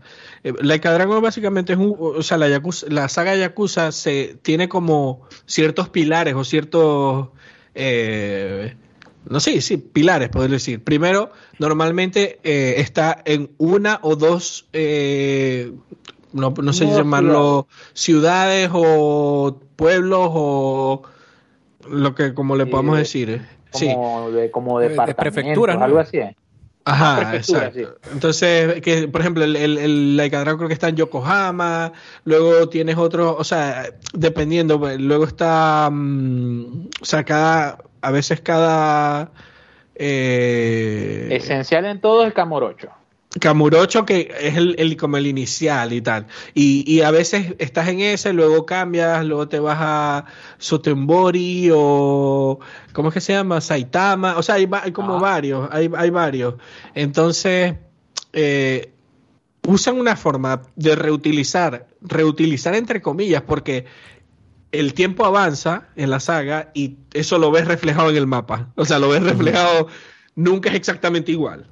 Entonces son, es muy detallista el open world de Yakuza y Yakuza Laika Dragon en este caso es muy brutal. O sea, el detalle que tienen de que hay cosas que son como en la vida real, ¿sabes? Como que Kid que fue de viaje a Japón fue a una de las zonas que están en el juego, ¿sabes? Entonces como que ese sentimiento es muy brutal, como que saber que eso es algo que existe ahí. Exacto, que ellos plasman que ir a Japón es un Disney World, si te gusta el anime y JRPG y cosas así. Obviamente. Ir a Japón es un Disney World para uno. O sea, yo cuando fui era, fui por lo menos, no, fui a Akihabara o fui al, al Shibuya Crossing o esas cosas. Eh, son tan icónicos esos lugares, loco, que tú sientes que a la vaina yo que estuve en un juego, en un anime o algo, o sea, porque lo, lo ponen mucho en esas vainas. Sí. Entonces, e, ese, entonces ahí entra que plasman esa realidad, ¿no? Como es. Y luego la mayoría de las secundarias que hay en el juego y muchos de los temas que tocan en el juego son de la vida real con comedia, con un cierto humor. ¿Sabes? Entonces, eh, por ejemplo, en el cero tienes una chama que hacen, eh, que vende pantaletas, ¿sabes?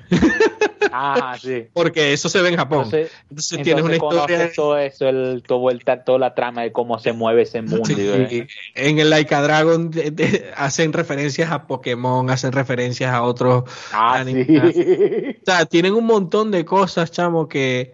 Eh, es, la, vida la cultura japonesa plasmada en el juego, básicamente. Exacto. Otro mm. pilar del juego es ese. El, el, plasmar esas cosas eh, en el juego. Luego, otro de los pilares, obviamente, siempre ha sido el beat'em up. En este caso, ahora es un combate más eh, por turno activo. Eh, quiero decir activo, que tiene ciertos refuerzos para cubrirte o para atacar para ser un crítico, ese tipo de cosas. Es decir, cuando vas a atacar, hay como un timing eh, que tú le presionas un botón como para reforzar ese ataque, por ejemplo. Exacto. Ah, como en. O de repente, si te, van, si te van a atacar, hay un momento en específico que puedes de repente cubrirte dándole un botón para que no te haga tanto daño. Pues. me encanta. Hay ciertos ataques que son, hay ciertos ataques que son, imagínate que tu héroe tiene que pegar varias veces o algo así, entonces te sale como que varias veces el botón para que le des ta, ta, ta, ta, por ejemplo. Como que, y machees eso y, y a medida que más le das en el timing, como que vas a pegar más duro, ese tipo de cosas.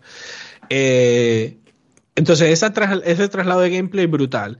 Otro pilar que tiene la saga Yakuza es que la historia principal, o sea, los personajes se toman en serio. O sea, no sé cómo decir, la escritura, la escritura, o sea, como que crean unos personajes eh, muy realistas en cierta forma. Sí, o sea, muy muy brutal. O sea, tienen un trasfondo, tienen unas emociones, tienen sentimientos y, que a veces los ponen en situaciones. Es, brutal porque tienes las situaciones eh, de yakuza, de cosas muy chungas, muy locas, asesinatos o secuestros o, cosas así, o, o, que la policía es corrupta o el que el gobierno es corrupto, o sea, incluso hacen ese tipo de denuncias en el juego para ciertas cosas, para tratar ciertas tramas, ¿no? Eh, y cómo los personajes se ven envueltos en todo eso, cómo resuelve la situación. Y eso es lo que tiene Laika Dragon, a diferencia de los anteriores, que ahora se refuerza más el, concepto de la party, de tener varios personajes. Claro, porque normalmente siempre era, era, era Río no solo, y caminando por ahí. Entonces ahora está... no, no, o sea, no es que era, o sea, tú usabas lo usabas a él, Inclusive en el 4 y el 5 usas otros personajes, pero... Por separado o juntos. Hay momentos que juntos, claro, pero no es que los usas que puedes cambiar de personaje, no, no. No, pero como... que hacer todo un juego donde tienes que tener un party obligado porque es el core game del juego, el RPG. Bueno, no, no es, o sea, no es obligado, o sea, quiere decir, tú empiezas y no tienes la party. Hasta cierto punto vas a, o sea, no es como que forzado, no, tienes que tener cuatro de una, salen los coños así, no. Por eso es un juego orgánico que se va incluyendo los, los personajes en la parte. los personajes y eso, Orgánicamente eh, con la historia. Mm. ¿Sabes? Y eso es algo. Y, la historia es que a mí me encanta, o sea, es brutal. Y eso de, esos personajes eh, eh, demasiado bien escritos, los ponen tanto en situaciones muy complicadas, pero también en situaciones muy ridículas que ves ciertas facetas diferentes del personaje. No es como que. sientes, que el personaje en sí está vivo, como por decirlo así, porque no solamente es la trama principal de la historia, sino que también lo ves como es en su vida diaria, pues. Imagínate que, que, tuvieras, por dar un ejemplo absurdo, ¿no? No sé, que él y la vieras en un contexto diferente, que no sea el verguero ese, por ejemplo. Sí, no, fue a lavar ropa y ver. Bueno, en fin, en cosas WTF y tal, no sé, pero en fin, lo que digo es que e, ese aspecto yo creo que la escritura y tal, las cinemáticas de los juegos, eso es, esos tipos tienen una forma de hacer cinemáticas brutal, es algo que me encanta.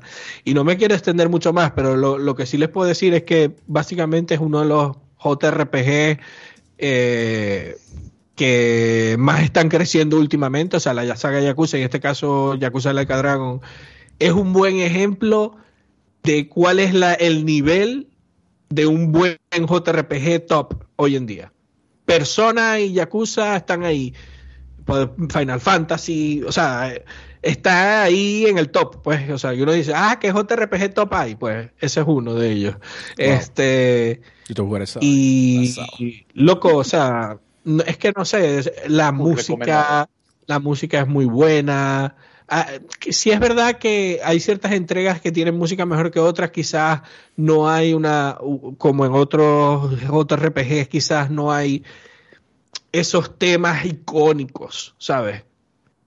Pero es disfrutable, o sea, como que al hacer que enganche con el gameplay y tal, eh, se, se compenetra bien, pero no es algo como que mega, mega, por sobre todo en el Ica Dragon, que son sonidos más urbanos, más, o sea, es un poco, hacen una mezcla ahí extraña.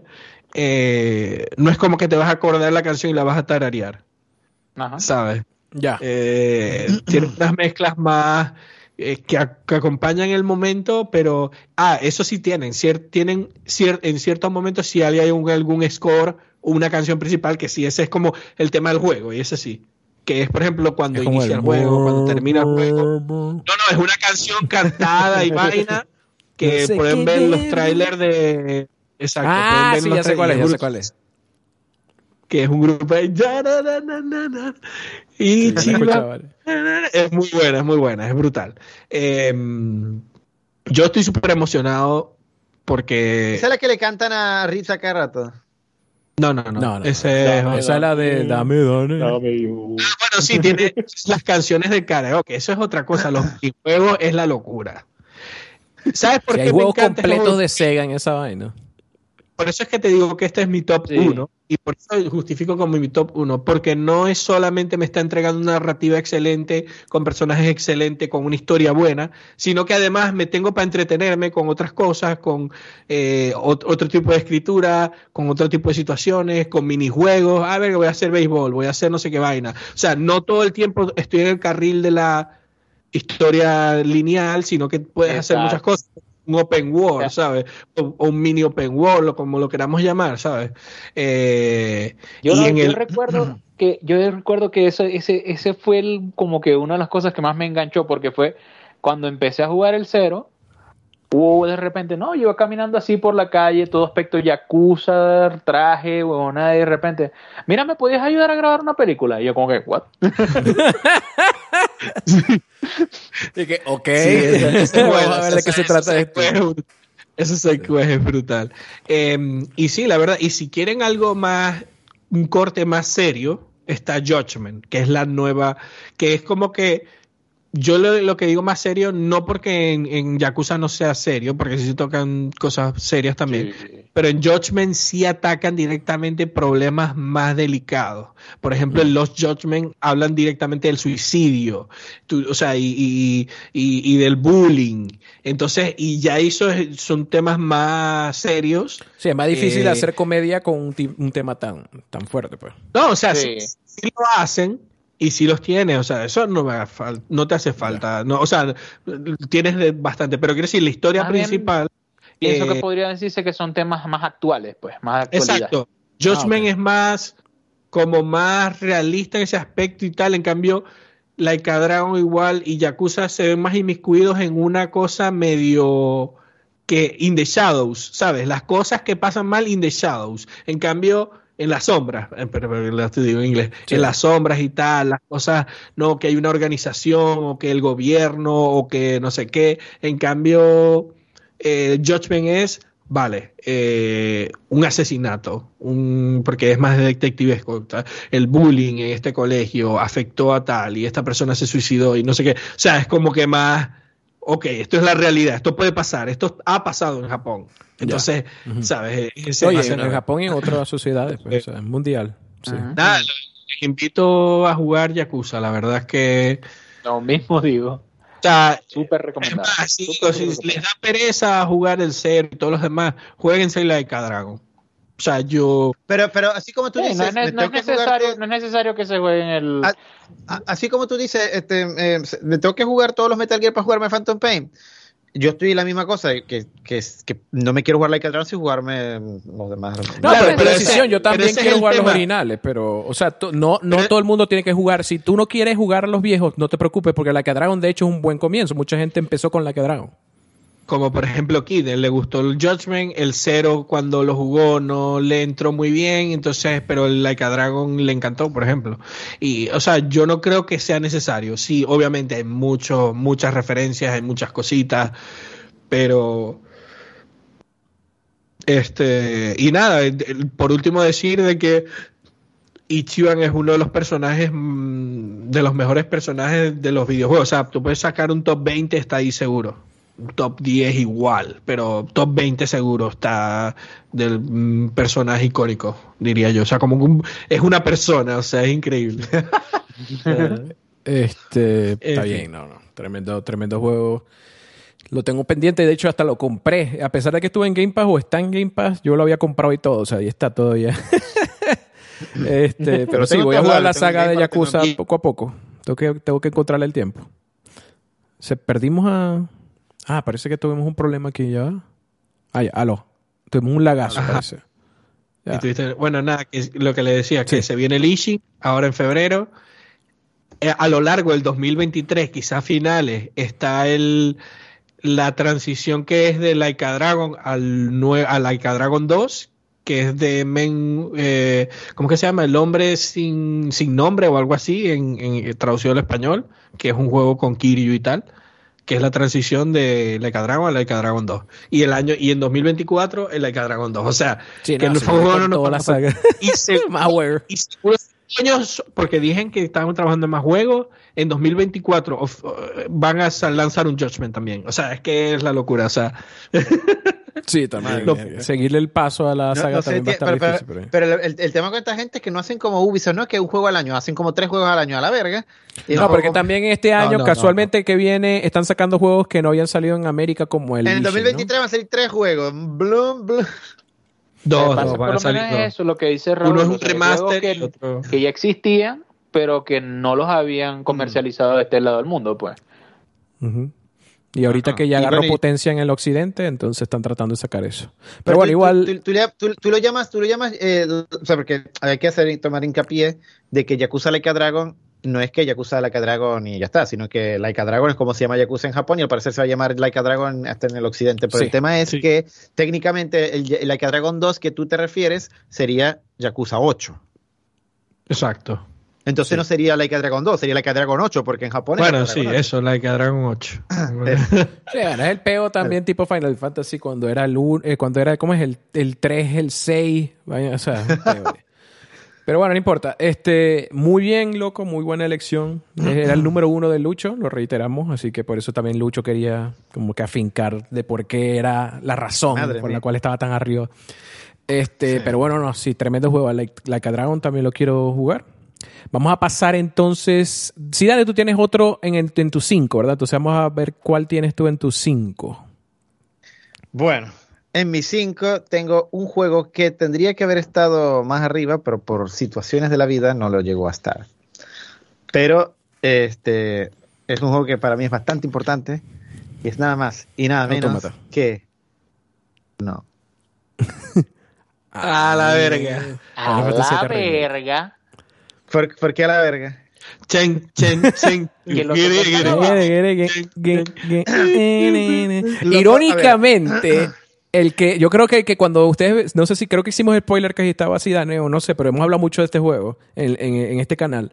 Irónicamente, yo, pareciera que el que menos le gustara es a Zidane y resulta que en el top es el que lo tiene más alto. bueno, a ver, eh, me, me, quiero explicar. Usted lo tiene todavía, todavía sorprende. Yo sigo diciendo, sorprende que lo tenga ahí el 5. Sí, sí, sí.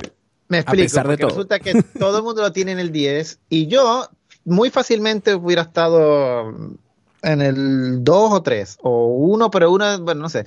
Pero ¿qué pasa? Que el juego yo lo empecé a jugar. Primero hay que entender una cosa. Yo soy muy fan de Final Fantasy VII desde mil años, ¿no? Y lo he jugado muchas veces y toda la cosa. Em, ¿Y qué pasa? Que cuando por fin me acuerdo cuando anunciaron un teaser trailer, demo técnica en PlayStation 3 con Claudio, a la broma salir Final Fantasy VII para Play 3. ¡Oh! Nunca se dijeron eso. no dijeron eso. No, no, pero era la demo técnica y dijo, coño, verga. Entonces, nada, nunca salió nada. Aunque, hey, me enteré en estos días, eh, nomás trivia rápida, me enteré en estos días que una, lo dijo Colin en su podcast, que había una revista, creo no sé si fue Game Radar o algo así, que dijo una, hizo una noticia en la época Play 2 que sí, sí, querían hacer como remaster de Final Fantasy VII en Play 2. Eso sí nunca lo había escuchado. En Play 2. Así, lo que sí había escuchado. Pero nunca salió, o sea, nomás se mencionó, como que lo mencionaron en una entrevista o algo así y nunca salió nada, pues.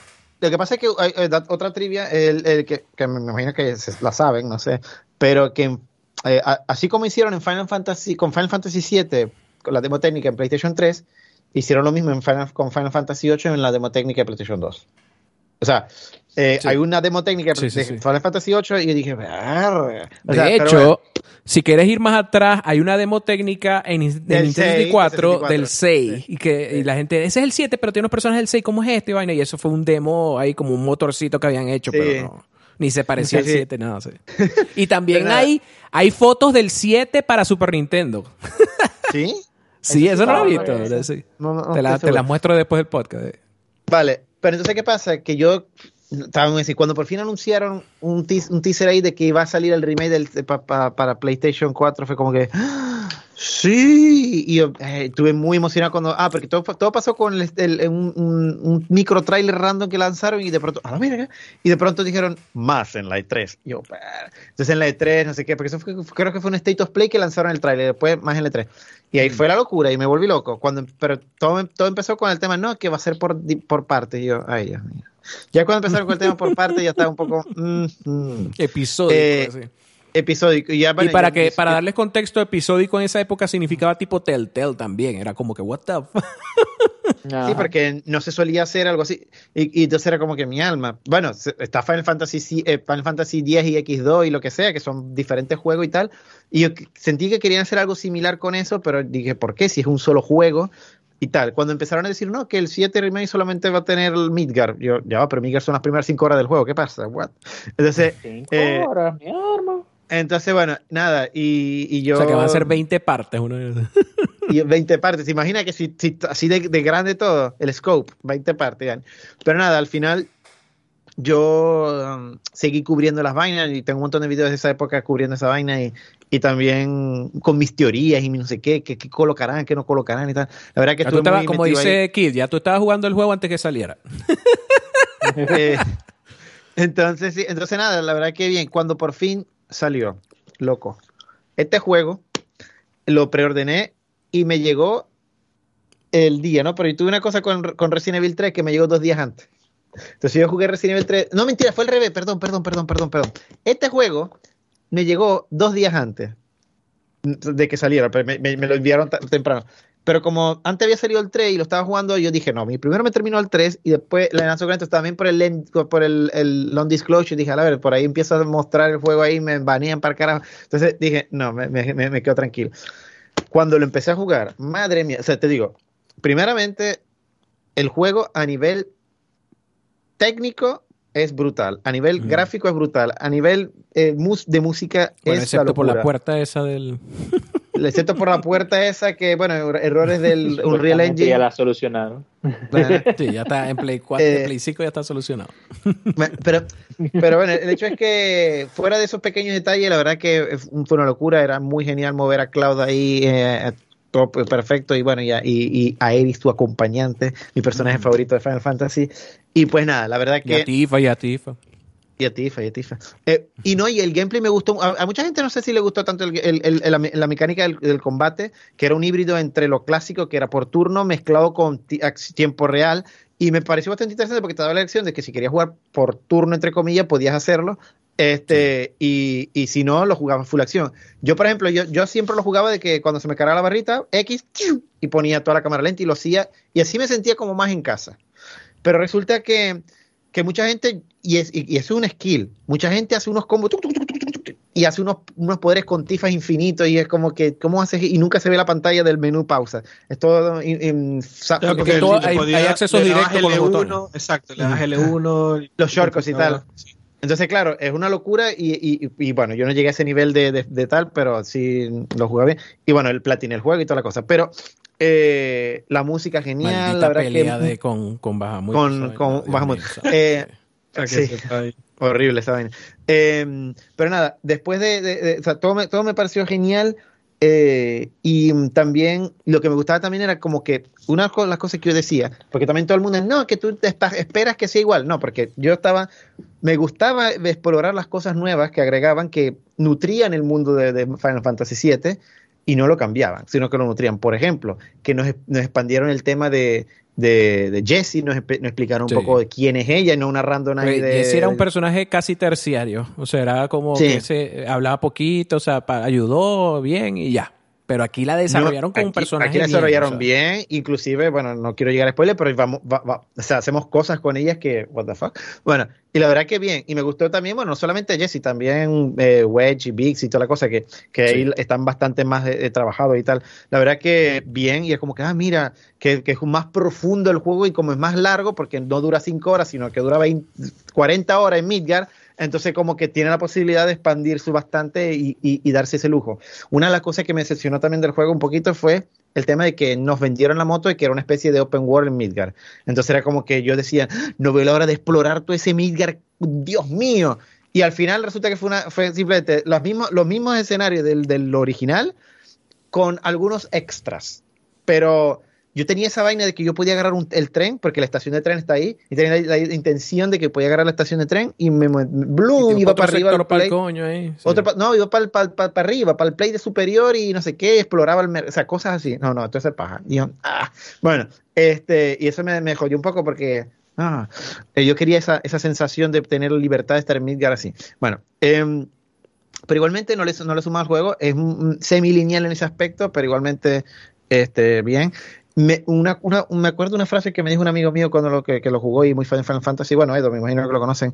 Él, este, él, también estaba jugando al mismo tiempo que yo y unas cosas, las cosas que decía, cuando Square Enix quiere, este, ¿cómo se llama? Demostrar, eh, ¿cómo se llama? El cariño a la saga y todo, lo sabe hacer. ¿Por qué?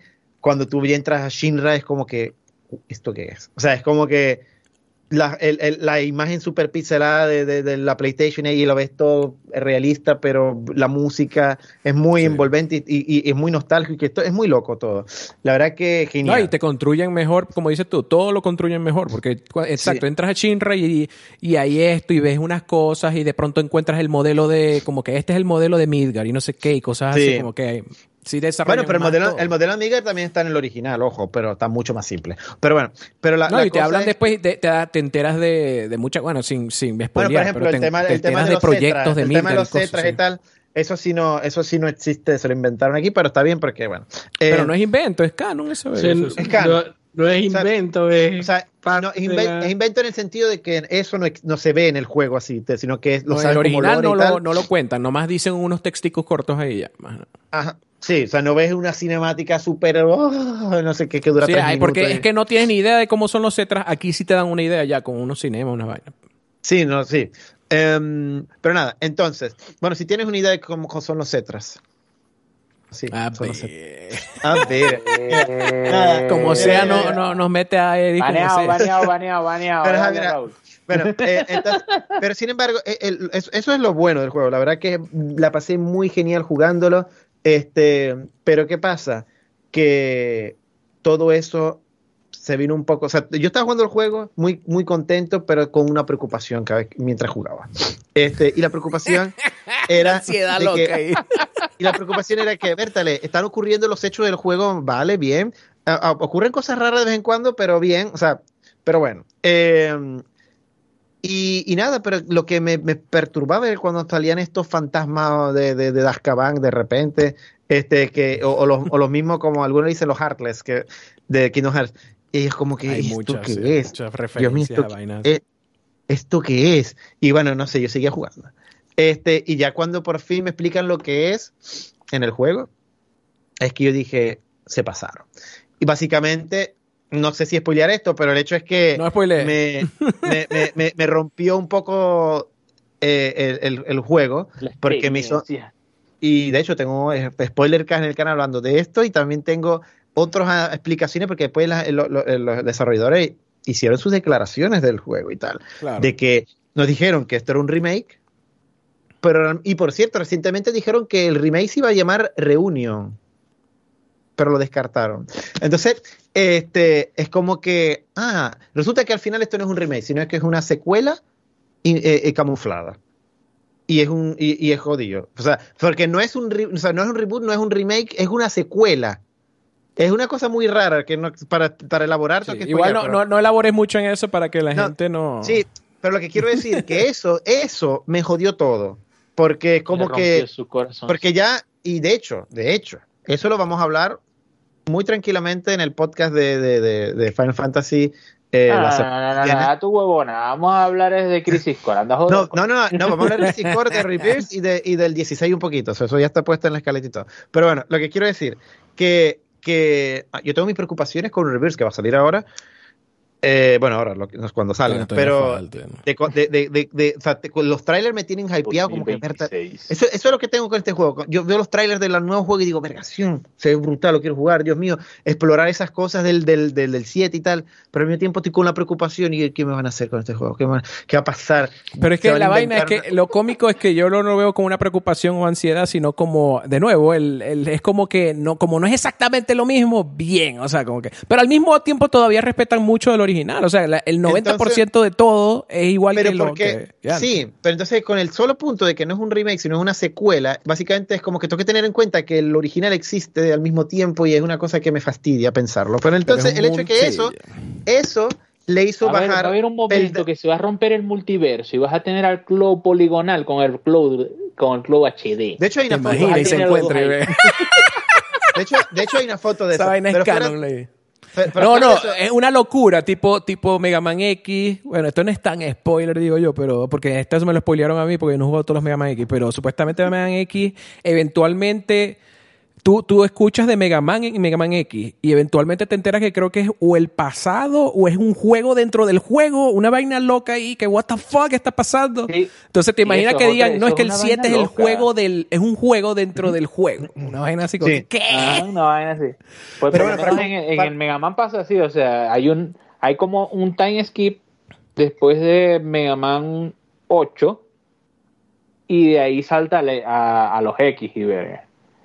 Entonces, ¿Y qué pasó con el 9 y el Wiley 10? Quería hacer, Wiley creó un prototipo de, de Reploy que yo no sé qué tal, que cero, y ese sale en los juegos viejos de Mega Man. Entonces, después eh, el doctor Light dijo: No, voy a, voy a crear al, al, Reploy perfecto, creó a X. Sí, sí, sí. Una locura esa. Pero, pero a, mí lo que me, a mí lo que me sorprende es esto Square Enix en este caso y los desarrolladores japoneses, eh, loco, cómo tienen esa cabeza una cantidad de ideas.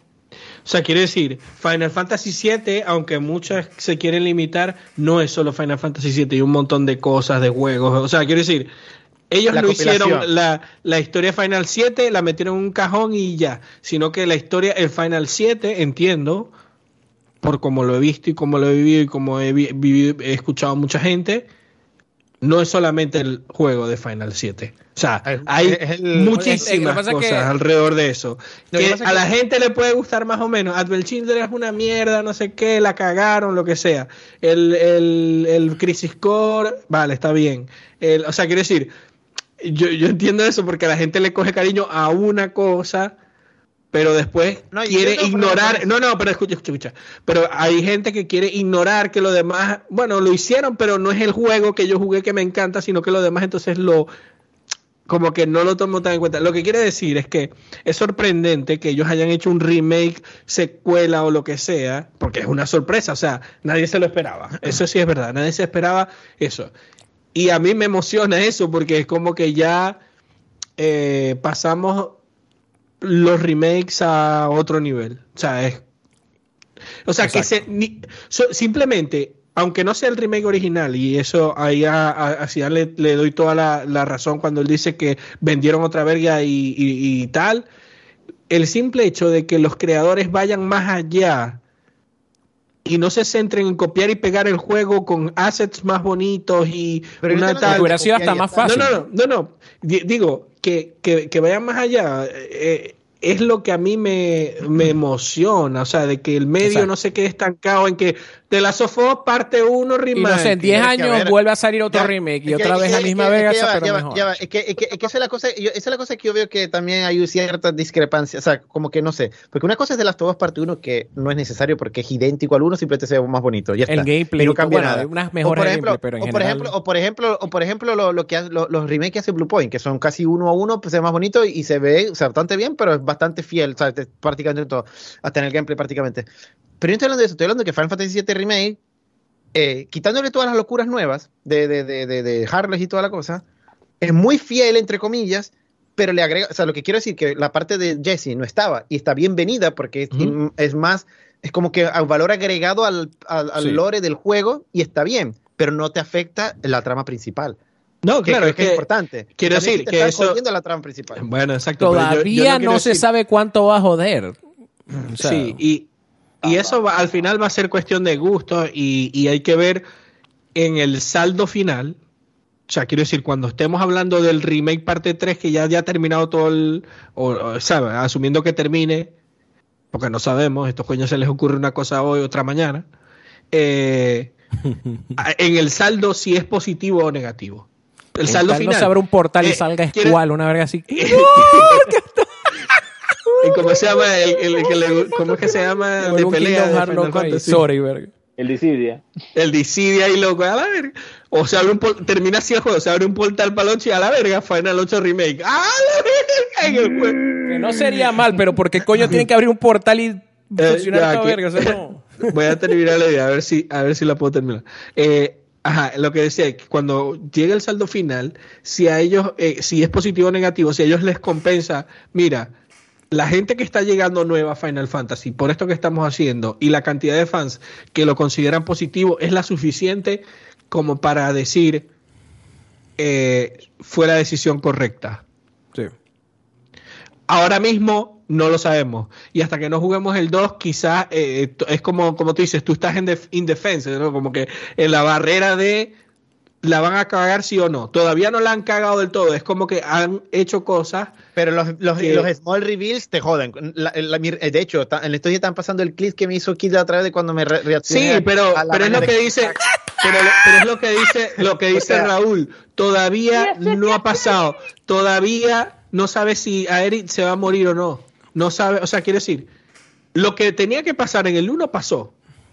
¿O no? Sí, todo, pasó, todo pasó. Hay, hay unas cositas que pasaron extra, como dice Zidane. Pasó extra. Pero, o sea, extra que puede caber en el canon del 1 y extra que ya no caben y es otra verga y como dice Zidane parece ser una secuela y todo eso. O sea. Porque la otra, la otra cosa es, el fin justifica los medios, quiero decir, que al final termine pasando todo, pero lo que está por debajo, pues en todo el medio sea diferente. Sí, vamos, vamos a ir también dándole la vuelta a la vaina porque a la final es la discusión de por qué es bueno y no tanto como otro spoiler. Porque, porque es malo. No, no, lo, que sí quería decir es que por esa razón de, esas cosas se bajó, un poco el... o sea, estaría más alto si, si, no fuera por eso. Sí. Y a mí me encantó fue por eso. Por eso está en mi top, yo creo. y de casualidad está de 10. no, o sea, de 10 está bien. Mira, como comentario adicional, este, lo, loco, yo creo que la analogía, como dices tú, Sidane, que por parte uno es una, un remake innecesario o algo así, o remaster, remake, no sé qué es lo que es, porque es como un 1.1, 1.2 del juego o algo así. Eh, imagínate que parte 1, o sea, The Last of Us parte 1 fuera un RPG para el coño. ¡Ala! Eso sí es un remake, porque eso es lo que hicieron aquí. O sea, antes era un RPG turno, ahora es un RPG acción o más acción con RPG. Una vaina así. O sea, es otro género para el coño, pero sigue siendo la misma historia. pero, porque el, el, por turno no vende en, teoría en esta época. No, sí, pero es por decir, o sea, el punto es, no, no, no, mi punto es que es otro género. Porque porque digo entre comillas porque son los primeros que dicen esas cosas cuando está un Persona 5, cuando está, pero son como las excepciones, no sé por qué. Sí, pero es que Square Enix, ya eso es otro tema que se sale el podcast, Mira, que Square Enix quiere aumentar su, su market, pues su, su, su, su bueno, pero es que eso, pero es que ahí tienes que evaluar cada, cada franquicia por sí misma, o sea, sí, porque en el caso de, de, Laika Dragon más bien funcionó traerlo a mm. RPG. O sea, le, dio más popularidad y ahora hay gente que de pronto le gusta también la versión Brawler y todo eso, pero el punto es que no, no necesariamente por probar algo que... supuestamente no funciona ya no va a funcionar. O sea, depende de cómo lo apliques, depende también en qué nivel está la franquicia en ese momento. O sea, muchas cosas. ¿Usted qué cree? ¿Que puede haber un resurgimiento de los RPG por turno, como se está viendo un poquito ahorita con algunos juegos? como para que un Final Fantasy próximo numerado tenga fue otra vez por turno. Es que, ese, es que esa es la cosa. Yo creo que es ahí donde está el error. Eh, que no es que haya un resurgimiento o no, sino la identidad de los juegos. Quiere decir, personas, su identidad es un juego por turnos y es lo que han asumido y lo que han profundizado.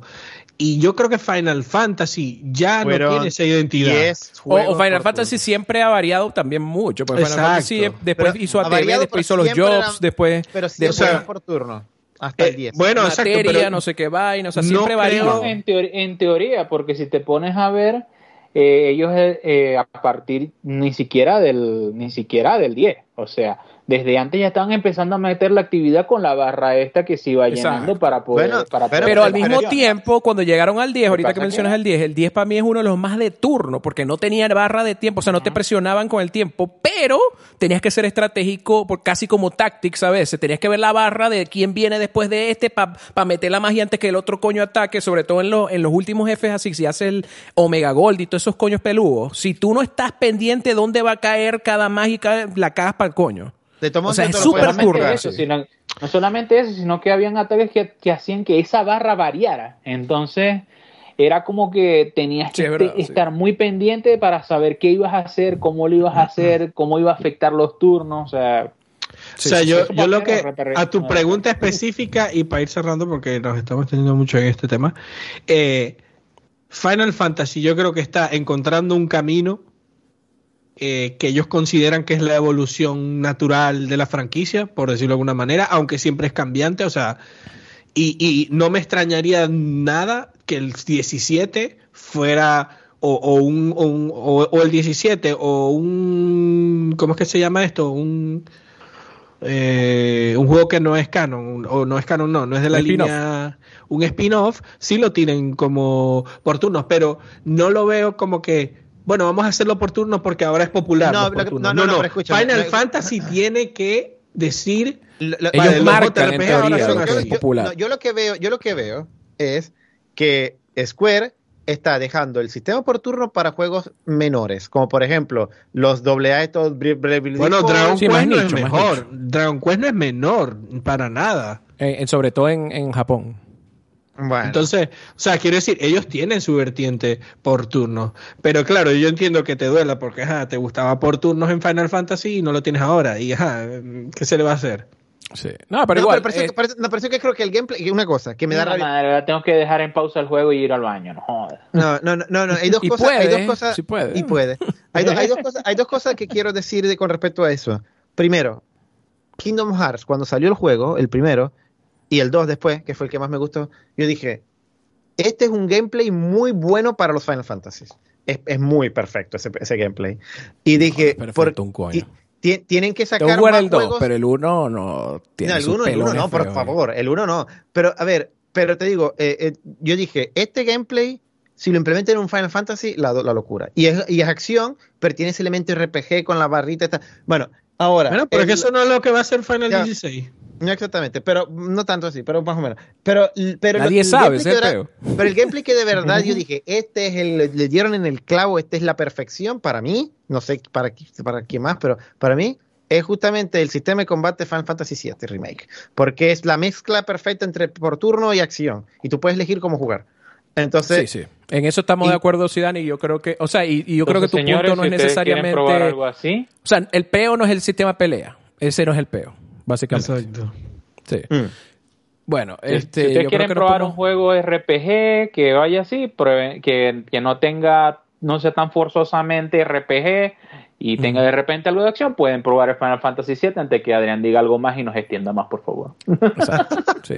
tremendo juego, de verdad. Este, buena decisión ahí, Zidane. Yo también, yo sentimentalmente quería ponerlo más arriba, pero obviamente mm. hay, es imposible, loco, con esta maldita lista. Voy a decir mi número 5. Mm. Yo creo que nadie aquí tiene este. A lo mejor podrían, no sé si, es que creo que no todo el mundo lo ha jugado. Pero este por fiebre de, creo que fue más que todo Ricardo que lo estuvo jugando bastante y es uno de sus juegos favoritos también. Y pude jugarlo el año pasado y lo streameé bastante. Y, yo, yo lo consideré Hollow Knight.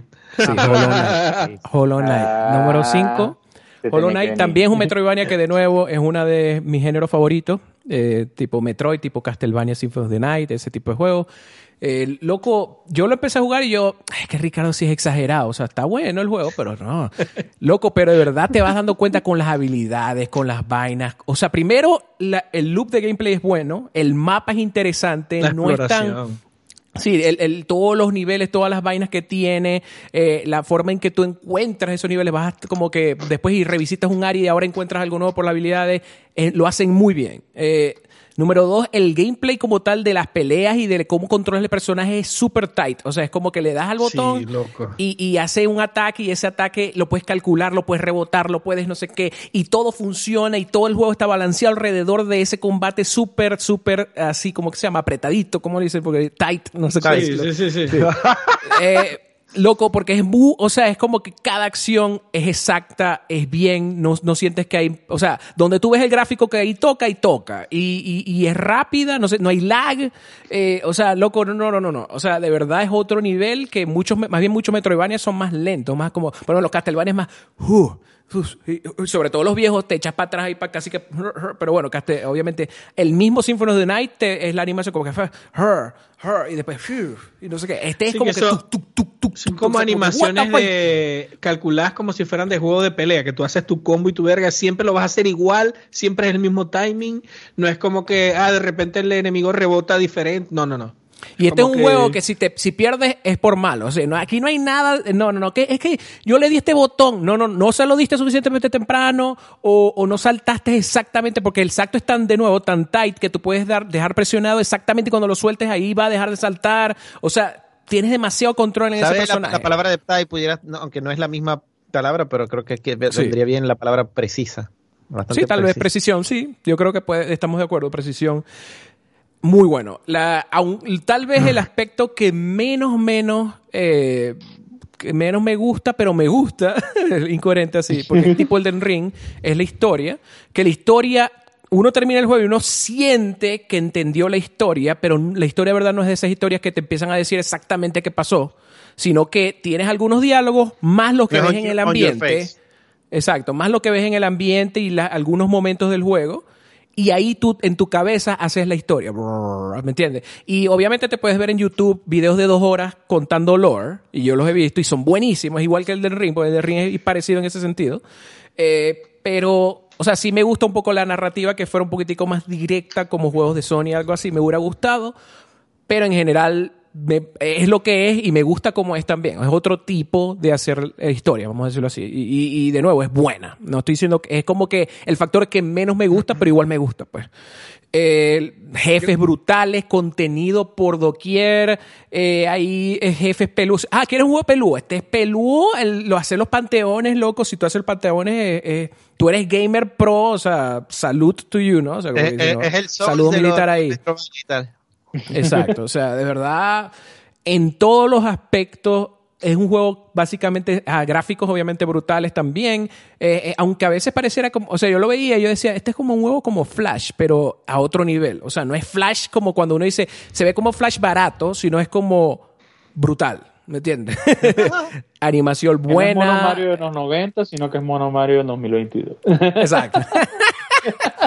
Eh, pero sí, es como, es el, es el estilo que le hicieron, la, vamos a decir, que quisieron tener en el juego, pero bien hecho. No como que se, cuando uno dice como Flash, a veces se acuerda de los juegos de Flash ahí todos baratos que hacían en tres días o algo así. No, estoy hablando de algo muy bien hecho, muy detallado, muy brutal. Entonces, loco, me encantó ese juego. Obviamente creó un impacto en mí, o sea, porque pienso que es uno de los pocos Metroidvanias que han salido últimamente porque han salido últimamente como que volvieron a explotar los Metroidvania gracias a la escena indie y me encanta eso porque es más Metroidvania. Y, te estás ahí rapidito que lo que dices de que creo que es un Metroidvania que inspiró a otros Metroidvania. O sea, mucha gente es como que ahora es, el, el, ¿cómo se llama? El, como, el, el, ah, o sea, el, el, Metroidvania, es el Symphony of the Night, el, el, el Super Metroid, sí. El barem o el, no sé, como lo de, la vara que me dio. ¿Cómo se llama? El, el pionero. Sí. Eh, eh, para mí es, el, es el Metroidvania que es más. pionero, pero el pionero de esta generación, podría decir. Mm. Exacto, es el, el más. A pesar de que han salido varios Metroidvanias que, que piensan ser de nuevo otro Symphony of otro Metro y algo así, este es su propio Metroidvania en cierta forma y ha creado su propio impacto en el género. O sea, que hacía falta porque Metroidvania desde, de nuevo, yo creo que desde Symphony of the Night y, y Super Metroid no había evolucionado mucho. Era, todos los juegos que habían salido eran más o menos, hasta el mismo, hasta el mismo, los Igavania, eran básicamente Symphony of the Night, pero con unas variacioncitas. Ah, ahora tienes un látigo, ahora no lo tienes, ahora tienes dos personajes, pero era Symphony of the Night otra vez en DS, en Advance, en no sé qué. Eh, igual Super Metroid era como Super... Eh, los otros Metroid que salieron después de Super Metroid era otra vez Super Metroid, pero para otro sistema o algo así, ¿no? Aquí sí se siente que avanzó el género. Y eso me gustó mucho, que de nuevo, viniendo uno de mis géneros favoritos. Y nada, fue un súper bienvenido. Obviamente estoy súper hypeado por la secuela. Espero algún día terminar el Panteón 5. Ah, el Silson. El Silson. Todavía te el Panteón 5.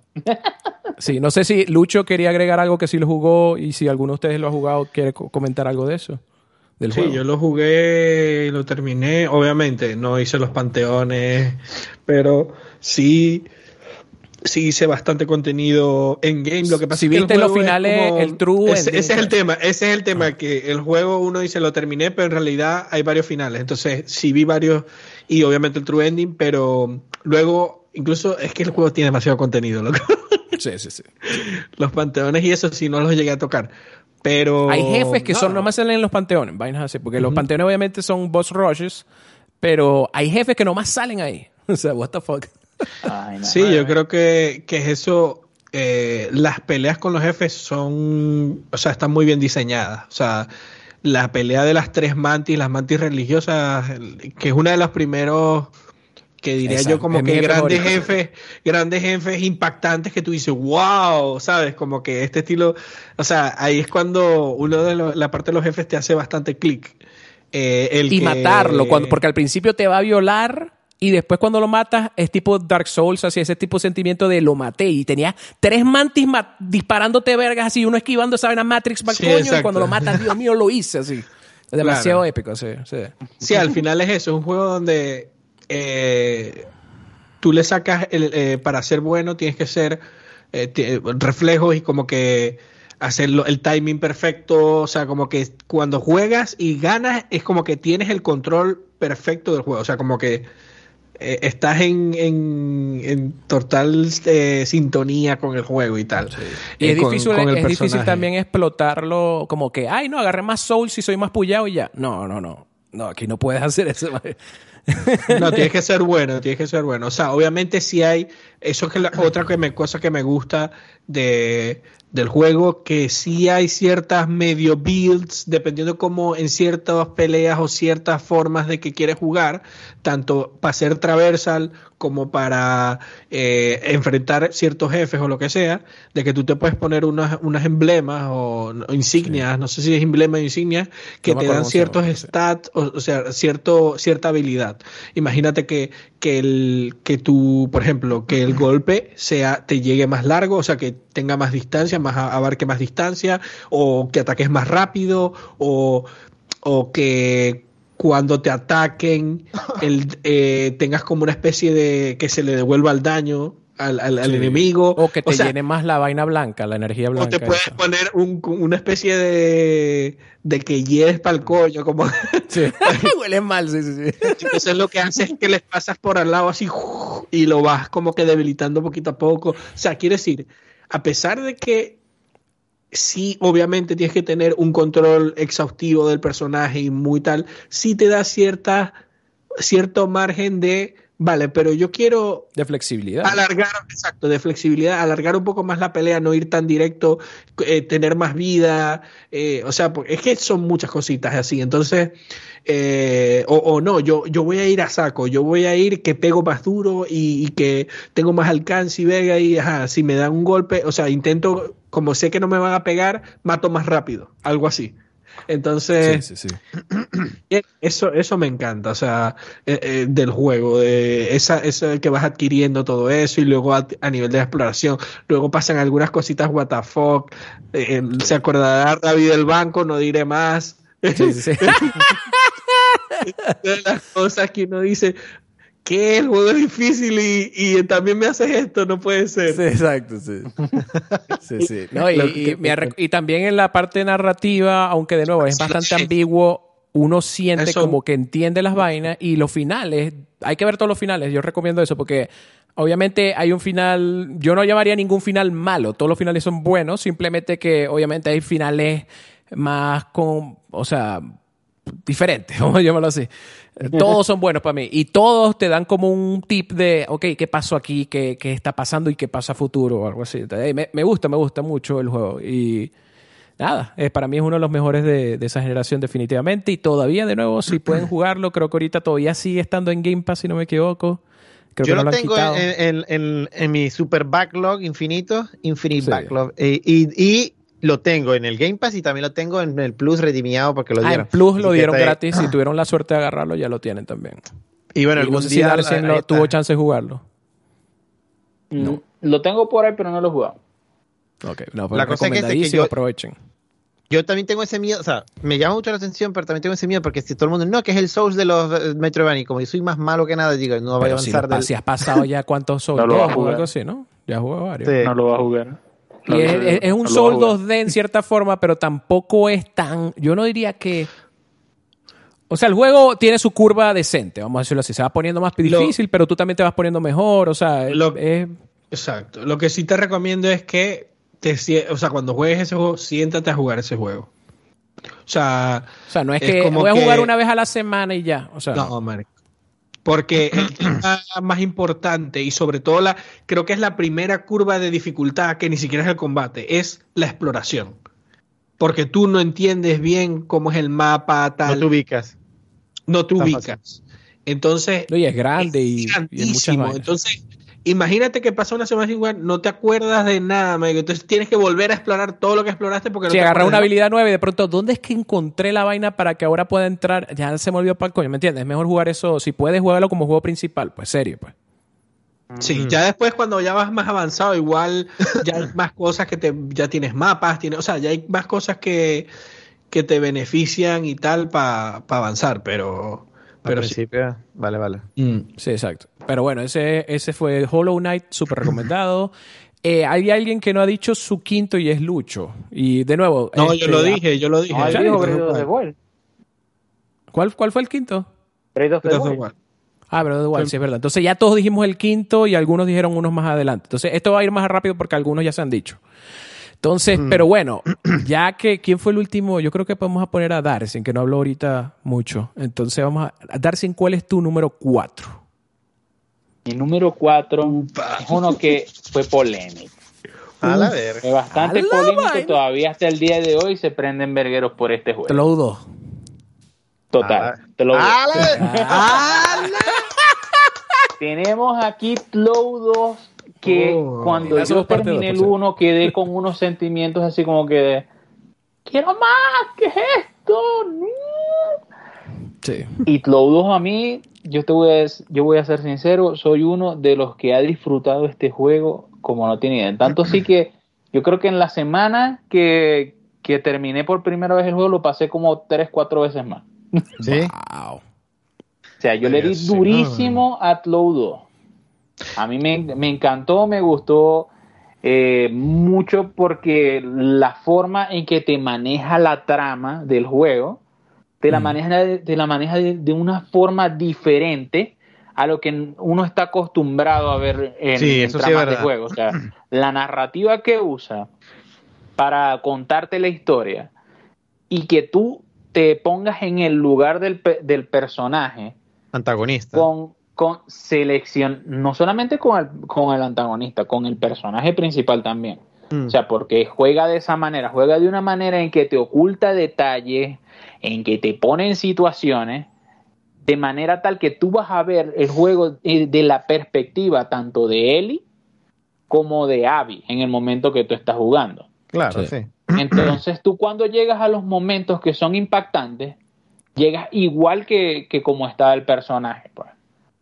O sea, cuando tú juegas con Ellie, pasas, el, pasas la trama con Ellie recordando a recordando lo que le pasó antes con Joel, que yo no sé qué tal, cuando viajas a la época de, de Abby, tú la ves en el presente superando sus traumas, que yo no sé qué tal, esto, aquello, y te lo y te lo muestran de una manera en que tú te puedas sentir así. Entonces algo que a mí me pareció espectacular a mí la a mí la, la, parte esa de cuando se encuentran esa parte para mí fue muy mind blowing porque fue primero cuando lo hice con Ellie pero después cuando lo hago con Abby es como que yo no quiero jugar he soltado el control. Porque es que esa era, esa era la vaina eso es lo que, es el efecto que se quería crear pues básicamente. Sí, sí. Eh, era muy porque ya tú entiendes una perspectiva y ahora que estás viendo la otra y estás entrando al, al peo, o sea, holy shit, o sea.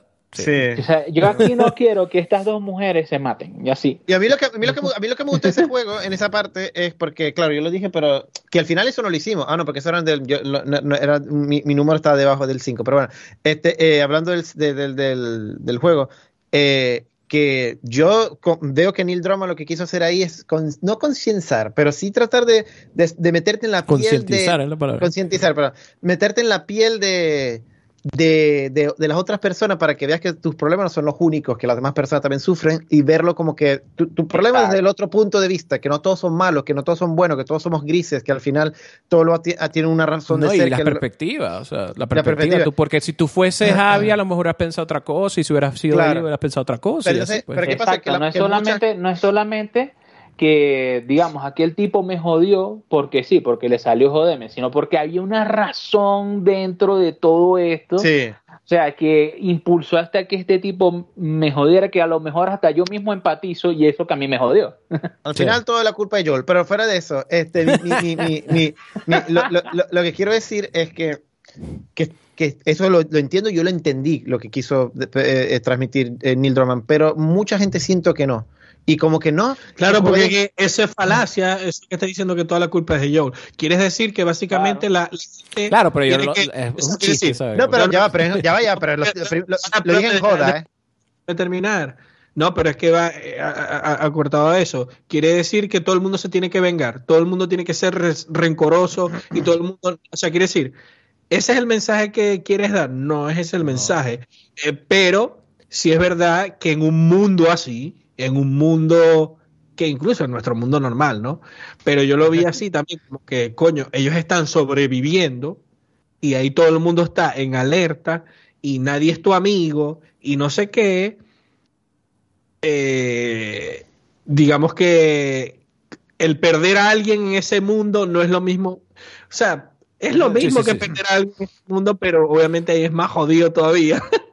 Entonces, eh, los personajes se ven, o sea, a mí, por ejemplo, para decir y no armar tanta polémica y simplemente decir cosas que, que ahondando en el, en el juego, las interpretaciones, como siempre, Naughty Dog a otro level, o sea, como que ya el Tolo 1 a mí ¿Cómo mejoran esos coños? O sea, que, cada vez mejor, que es la verga. O sea antes era como que el, el, primer juego cinemático arrechísimo que existió en la faz de la Tierra, que fue Tlour, como que fueron los que... Que ya de por sí venía de los pilares de Uncharted, que venía así, tal, este era un juego más dark y todo, pero venía de esos pilares de, ok, entendemos cómo llevar performance o, ¿cómo se llama?, actuaciones a los videojuegos, cómo narrar las cosas, la llevaron al siguiente nivel con este juego y con un tema más serio, pues.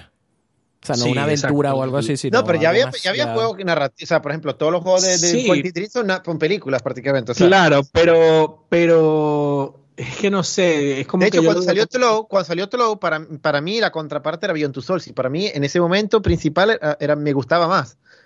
Pero, después a Tlow me, me, entró más. Pero, pero, pero, lo que quiero decir. uno es demasiado bueno.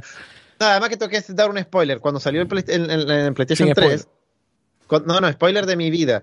Que cuando salió el, el, juego, yo no, no, lo jugué. Porque resulta que yo no tenía Play 3. Y me prestaron una Play 3 para jugar Beyond Two Souls, ya está. Entonces, ¿qué pasa? Cuando por fin me vine para acá, para, o sea, para Europa, me compré una Play 3 y, con, y, y, y, tal, pero no fue sino hasta la Play 4 que lo jugué en el remaster, así que Imagínate. No, a mí me pasó algo similar, no te creas, porque yo también tenía, de hecho, sigo teniendo el disco físico de, de Tlow 1 en PlayStation 3, pero también estaba como que no, ya salió el rim, va a salir, porque rápidamente con el PlayStation 4 salió... salió lo del remaster del 1 y y entonces mm. dije, no, ¿para qué voy a jugar el del 3? Mejor me jugué el Y después lo dieron hasta en Plus y todo. Y bueno, ya, hasta que por fin lo jugué y dije, Dios mío, que me estaba, me estaba aguantando este maldito juego. Se estoy pasado así demasiado. Pero sí, volviendo al 2. Que han habido otros juegos, que han habido, que han habido otros juegos narrativos previamente a Apostolo. Sí, pero yo no me, no me refiero a que juegos narrativos, siempre los ha habido y siempre los va a haber y tal. Sino el salto de, vale, tú eres un juego mainstream, primero hecho por una compañía gigantesca como es Sony. Quiero decir, es un triple A, estás apuntando un budget gigantesco a un juego eh, donde la narrativa es lo primero. Aunque el gameplay también es bastante bueno, sobre todo en el 2, mucho mejor que en el 1. Mm. Eh, quiero decir, eso en principio, tú podrías decir que eso era arriesgado. Claro. Ahorita lo vemos fácil, ahorita, no, marico, si hacen Tlow 3, vale, ya te es un tiro al piso. arriesgado lo que hicieron en el 2 también. Porque, no, exacto, pero, pero, o sea, sobre todo en el 1 era arriesgado. Sí, pero es un riesgo más diferente, sí. El 2, el 2 es más riesgo de trama y de los puntos que estás tocando, o sea, la historia y como. Pero, pero me refiero... como una fundación que era Tlow, o sea. En cambio, en cambio el 1 era, era un riesgo en sí el juego, no tanto, claro, que tú dije, la trama que ibas a tocar. Porque es lo de siempre, de que, ajá, pero vas a jugar una película, pero si voy a jugar una película, para eso mejor un Beyond Two Souls o un Quantic Dream, que me tengo que mover el control. O ver la película. Porque y hay un no, punto en el cual que es tan poco interactivo que uno dice, ah, no, pues esto puede ser una película y ya. Sobre todo muchos juegos de, la época de los FMV, o sea. Sin ir muy lejos, yo quería tanto saber qué pasaba en Tlow 1 y no tenía el juego porque no tenía Play, como dije, y lo jugué tarde. Que yo en esa época, al no tener Play 3, eh, lo que hacía era que me veía las películas, entre comillas, en YouTube. Por eso no se ha jugado ningún Uncharted. Estoy escuchando, ¿no, Ravi? Que se los vio No jugó ningún Uncharted. Ah cancelado. si Dane, no vayan a su canal. mi, invitación se suspende. A ver. No, o sea, jugué. Eh, probé el, los juegos, pero no los, no, no, jugué tal porque, porque no tenía. O sea, los probé después cuando ya tenía Play. pero, ahorita, ahorita deberías streamear una cruzada, deberías tirarte una cruzada. pero, tengo muchas cruzadas. no son juegos largos. No, pero un de si los, los en el Play 4. los tres primeros, eso de ver que te lo haces en tres sentadas. O sea, bueno, no. el primero es los tres primeros, los tres primeros los regalaron con la hace como dos años. Ah, que regalaron en la sí, pero en hora, de, los Days of Play. No, no, yo los tengo. El 4 los regalaron en la colección de Play 5. Todos lo han regalado. El problema no es, tenerlo, porque los tengo. El problema es el que hay muchos juegos muy importantes no, por ejemplo, en el momento y que no puedo jugar. Ahorita, ahorita, ahorita, estoy haciendo la cruzada de, Assassin's Creed, que me tiene muy enfermo porque es muy larga. Pero fuera de eso, también quiero hacer la cruzada de Yakuza. Así que bueno. Sí. Pero bueno. Y el ver, la Uncharted va a ser menos. Esas son más, más hardcore que la Uncharted, pero la Uncharted son más maldición. Sí. Pero bueno. En fin. Eh, buenísimo. La escritura brutal. Eh, hay ciertos momentos el donde stick, del, que, el stick del Switch está vergatario. Hay, hay mucha gente que, que, le gusta más o menos el pacing, o sea, ¿sabes? Porque obviamente al pasar ese cambio de personaje hay un corte de, de pacing muy grande, sobre todo de, de progresión, que ya tenías una progresión en cuanto a gameplay y como que vale, tienes que empezar entre comillas de cero eh, y entiendo que ese es un punto de que hay mucha gente que no, no le gustó. Eh, o eh, que, por ejemplo, a mí yo único, la única pega es como que el tramo final creo que lo alargamos un, poco, pero al final, si te gusta el universo y, la historia y todo eso, o sea, es que, es que es una cosa que yo te digo, cuando yo terminé ese juego es como que yo no estaba en depresión, pero sentía un vacío extraño, una pesadez así de que, una pesadez así de que, fuck, eh, como que no, no puedo jugar nada más por lo menos unos días, así como que, como si estuviera comprimir un poco esto el peo. Sí. es para que, ese, es para que vean lo, impactante que es el juego. Si es así de impactante, porque a mí me pasó lo mismo. Yo nomás voy a agregar que, eh, como han dicho, gráficamente brutal. Todavía pienso que sea mejor que muchos juegos modernos. Eh, el, el, el gameplay mejor que el 1, que, que por... sigo pensando, que lo vuelvo a reiterar, lo dije en este, lo dije en este episodio literal, el 1 creo que me gusta más como historia, pero el 2 es tremenda historia, o sea, no estoy diciendo que, que, que no estoy menospreciando el 2, eh, simplemente que hay unos detallitos que de pronto de, sí, algunas cositas de pacing, algunas cositas de, todavía no estoy muy convencido de lo que dijo Lucho y de todo el peo de que estaba tratando de escribir sin despolearlo, pero Ahí esa parte todavía no me he convencido completo y eso no, no voy a ahondar porque eh, ya hemos hablado varias veces de esa vaina en podcast y, eso es un tema infinito. Para el coño. ya yo descubrí que esa verga es una... Que por cierto, otra cosa que me gustó del juego es el metajuego. O sea, toda la conversación. O sea, es uno de los juegos que más hemos hablado. Incluso hoy ahorita lo estamos hablando y ya queremos empezar a hablar. No, pero es que no es que Joel, porque no... o sea, porque es tan impactante la historia que tú puedes decir incluso si hay cosas que no te gustan, pero no te gustaron tal vez por también por las emociones y por esa vaina y la quieres debatir o pelear todo el tiempo. Y, o sea, uno quiere hablar del juego. Tanto esto. Entre el uno no pasa tanto esto. En cambio, entre los dos. El uno es más como que todo el mundo le gustó y ya. Pero aquí es más, Dios mío, o sea, y más pasión. pero es, que, es que, pero es lo mismo, o sea, te encariñas con los personajes y demás. Es como que a la verga, de repente en, en la parte 2 de Final 7 eh, matan a, a Cloud. A la verga, ¿qué fue esa verga? Sí, exacto. Se arriesgaron a matar a Cloud. CPTL. Y aparece Zack. Ah, verga.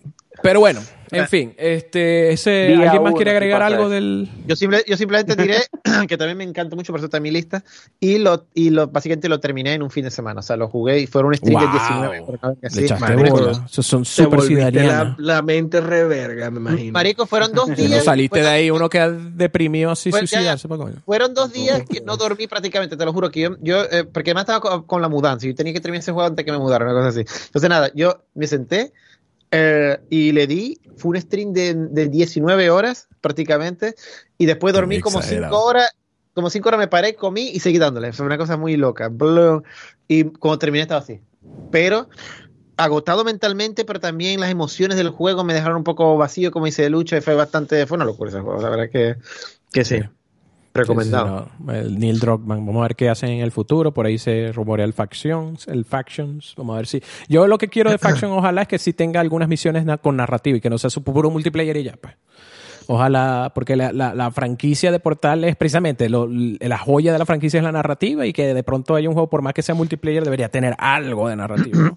Sí, bueno, por ahí apuntaba Colin y toda esta gente que iba a ser como una especie de division, o sea, como que apuntan a eso, de que son es cooperativo, estás en el mundo ese, pero sí hay como que personajes que te dan misiones o que hay cierta narrativa en ciertas cosas. Lo interesa, porque de Division, por ejemplo, tú lo puedes jugar solo, no es obligado que lo juegues con gente. Entonces, eso también sería interesante, que no es, o sea, es co-op. ¿Para cuándo jugamos Division, pues? ¿Para cuándo? ¿Ah? Y ahí nosotros lo tenemos ahí calentando, ¿verdad, Lucho? Pero pasé a buscar el espacio. juegos pendientes, eh, pero, pero, pero, avisa, avisen, no puede ser. Bueno, o sea, si lo tienes comprado, te metes al party, primero que hay que darle prioridad y no lo puedo jugar. bueno, en fin, vamos a movernos al. Ya dijo el cuarto, el amigo Darcien. Vamos a hablar entonces. Vamos para variar. Ya, no, cualquier cosa. Vamos a ir con Zidane, whatever. Este, bueno, mi cuarto, ¿Ya lo dijiste? Cuatro ya lo, ya lo dije. Ah, entonces, vamos a ver quién más, quién más habló de su cuarto. ¿Quién no ha hablado de su cuarto? Yo no he hablado de mi cuarto y Lucho. Bueno, Habla tú primero, Raúl. Tú primero, Yo primero. primero Raúl. Sí. A ver si de pronto es el mismo que el mío. ¡Ay, Dios mío! Ya sé para dónde va. Hola amigos, aquí Raúl del futuro editando el episodio, este episodio es súper largo, como pueden ver ya llevamos más de dos horas hablando de los mejores juegos de la última generación, de la pasada, de la octava generación. Y esto, obviamente, la segunda parte del episodio la vamos a poner en el futuro, en este mismo canal. Así que si no están suscritos, suscríbanse y van a ver el episodio aproximadamente dos semanas, en dos semanitas. Si nos ven en el audio, obviamente, y en, bien sea en Evox o en cualquiera de las eh, en cualquiera de las aplicaciones de podcast donde nos pueden escuchar. Igual el episodio va a salir por acá también, la segunda parte, para que escuchen completamente el resto del top. De verdad se pone bastante interesante los últimos lugares, así que no se pierdan ese último episodio. Muchísimas gracias por su atención y nos vemos muy pronto. Chao.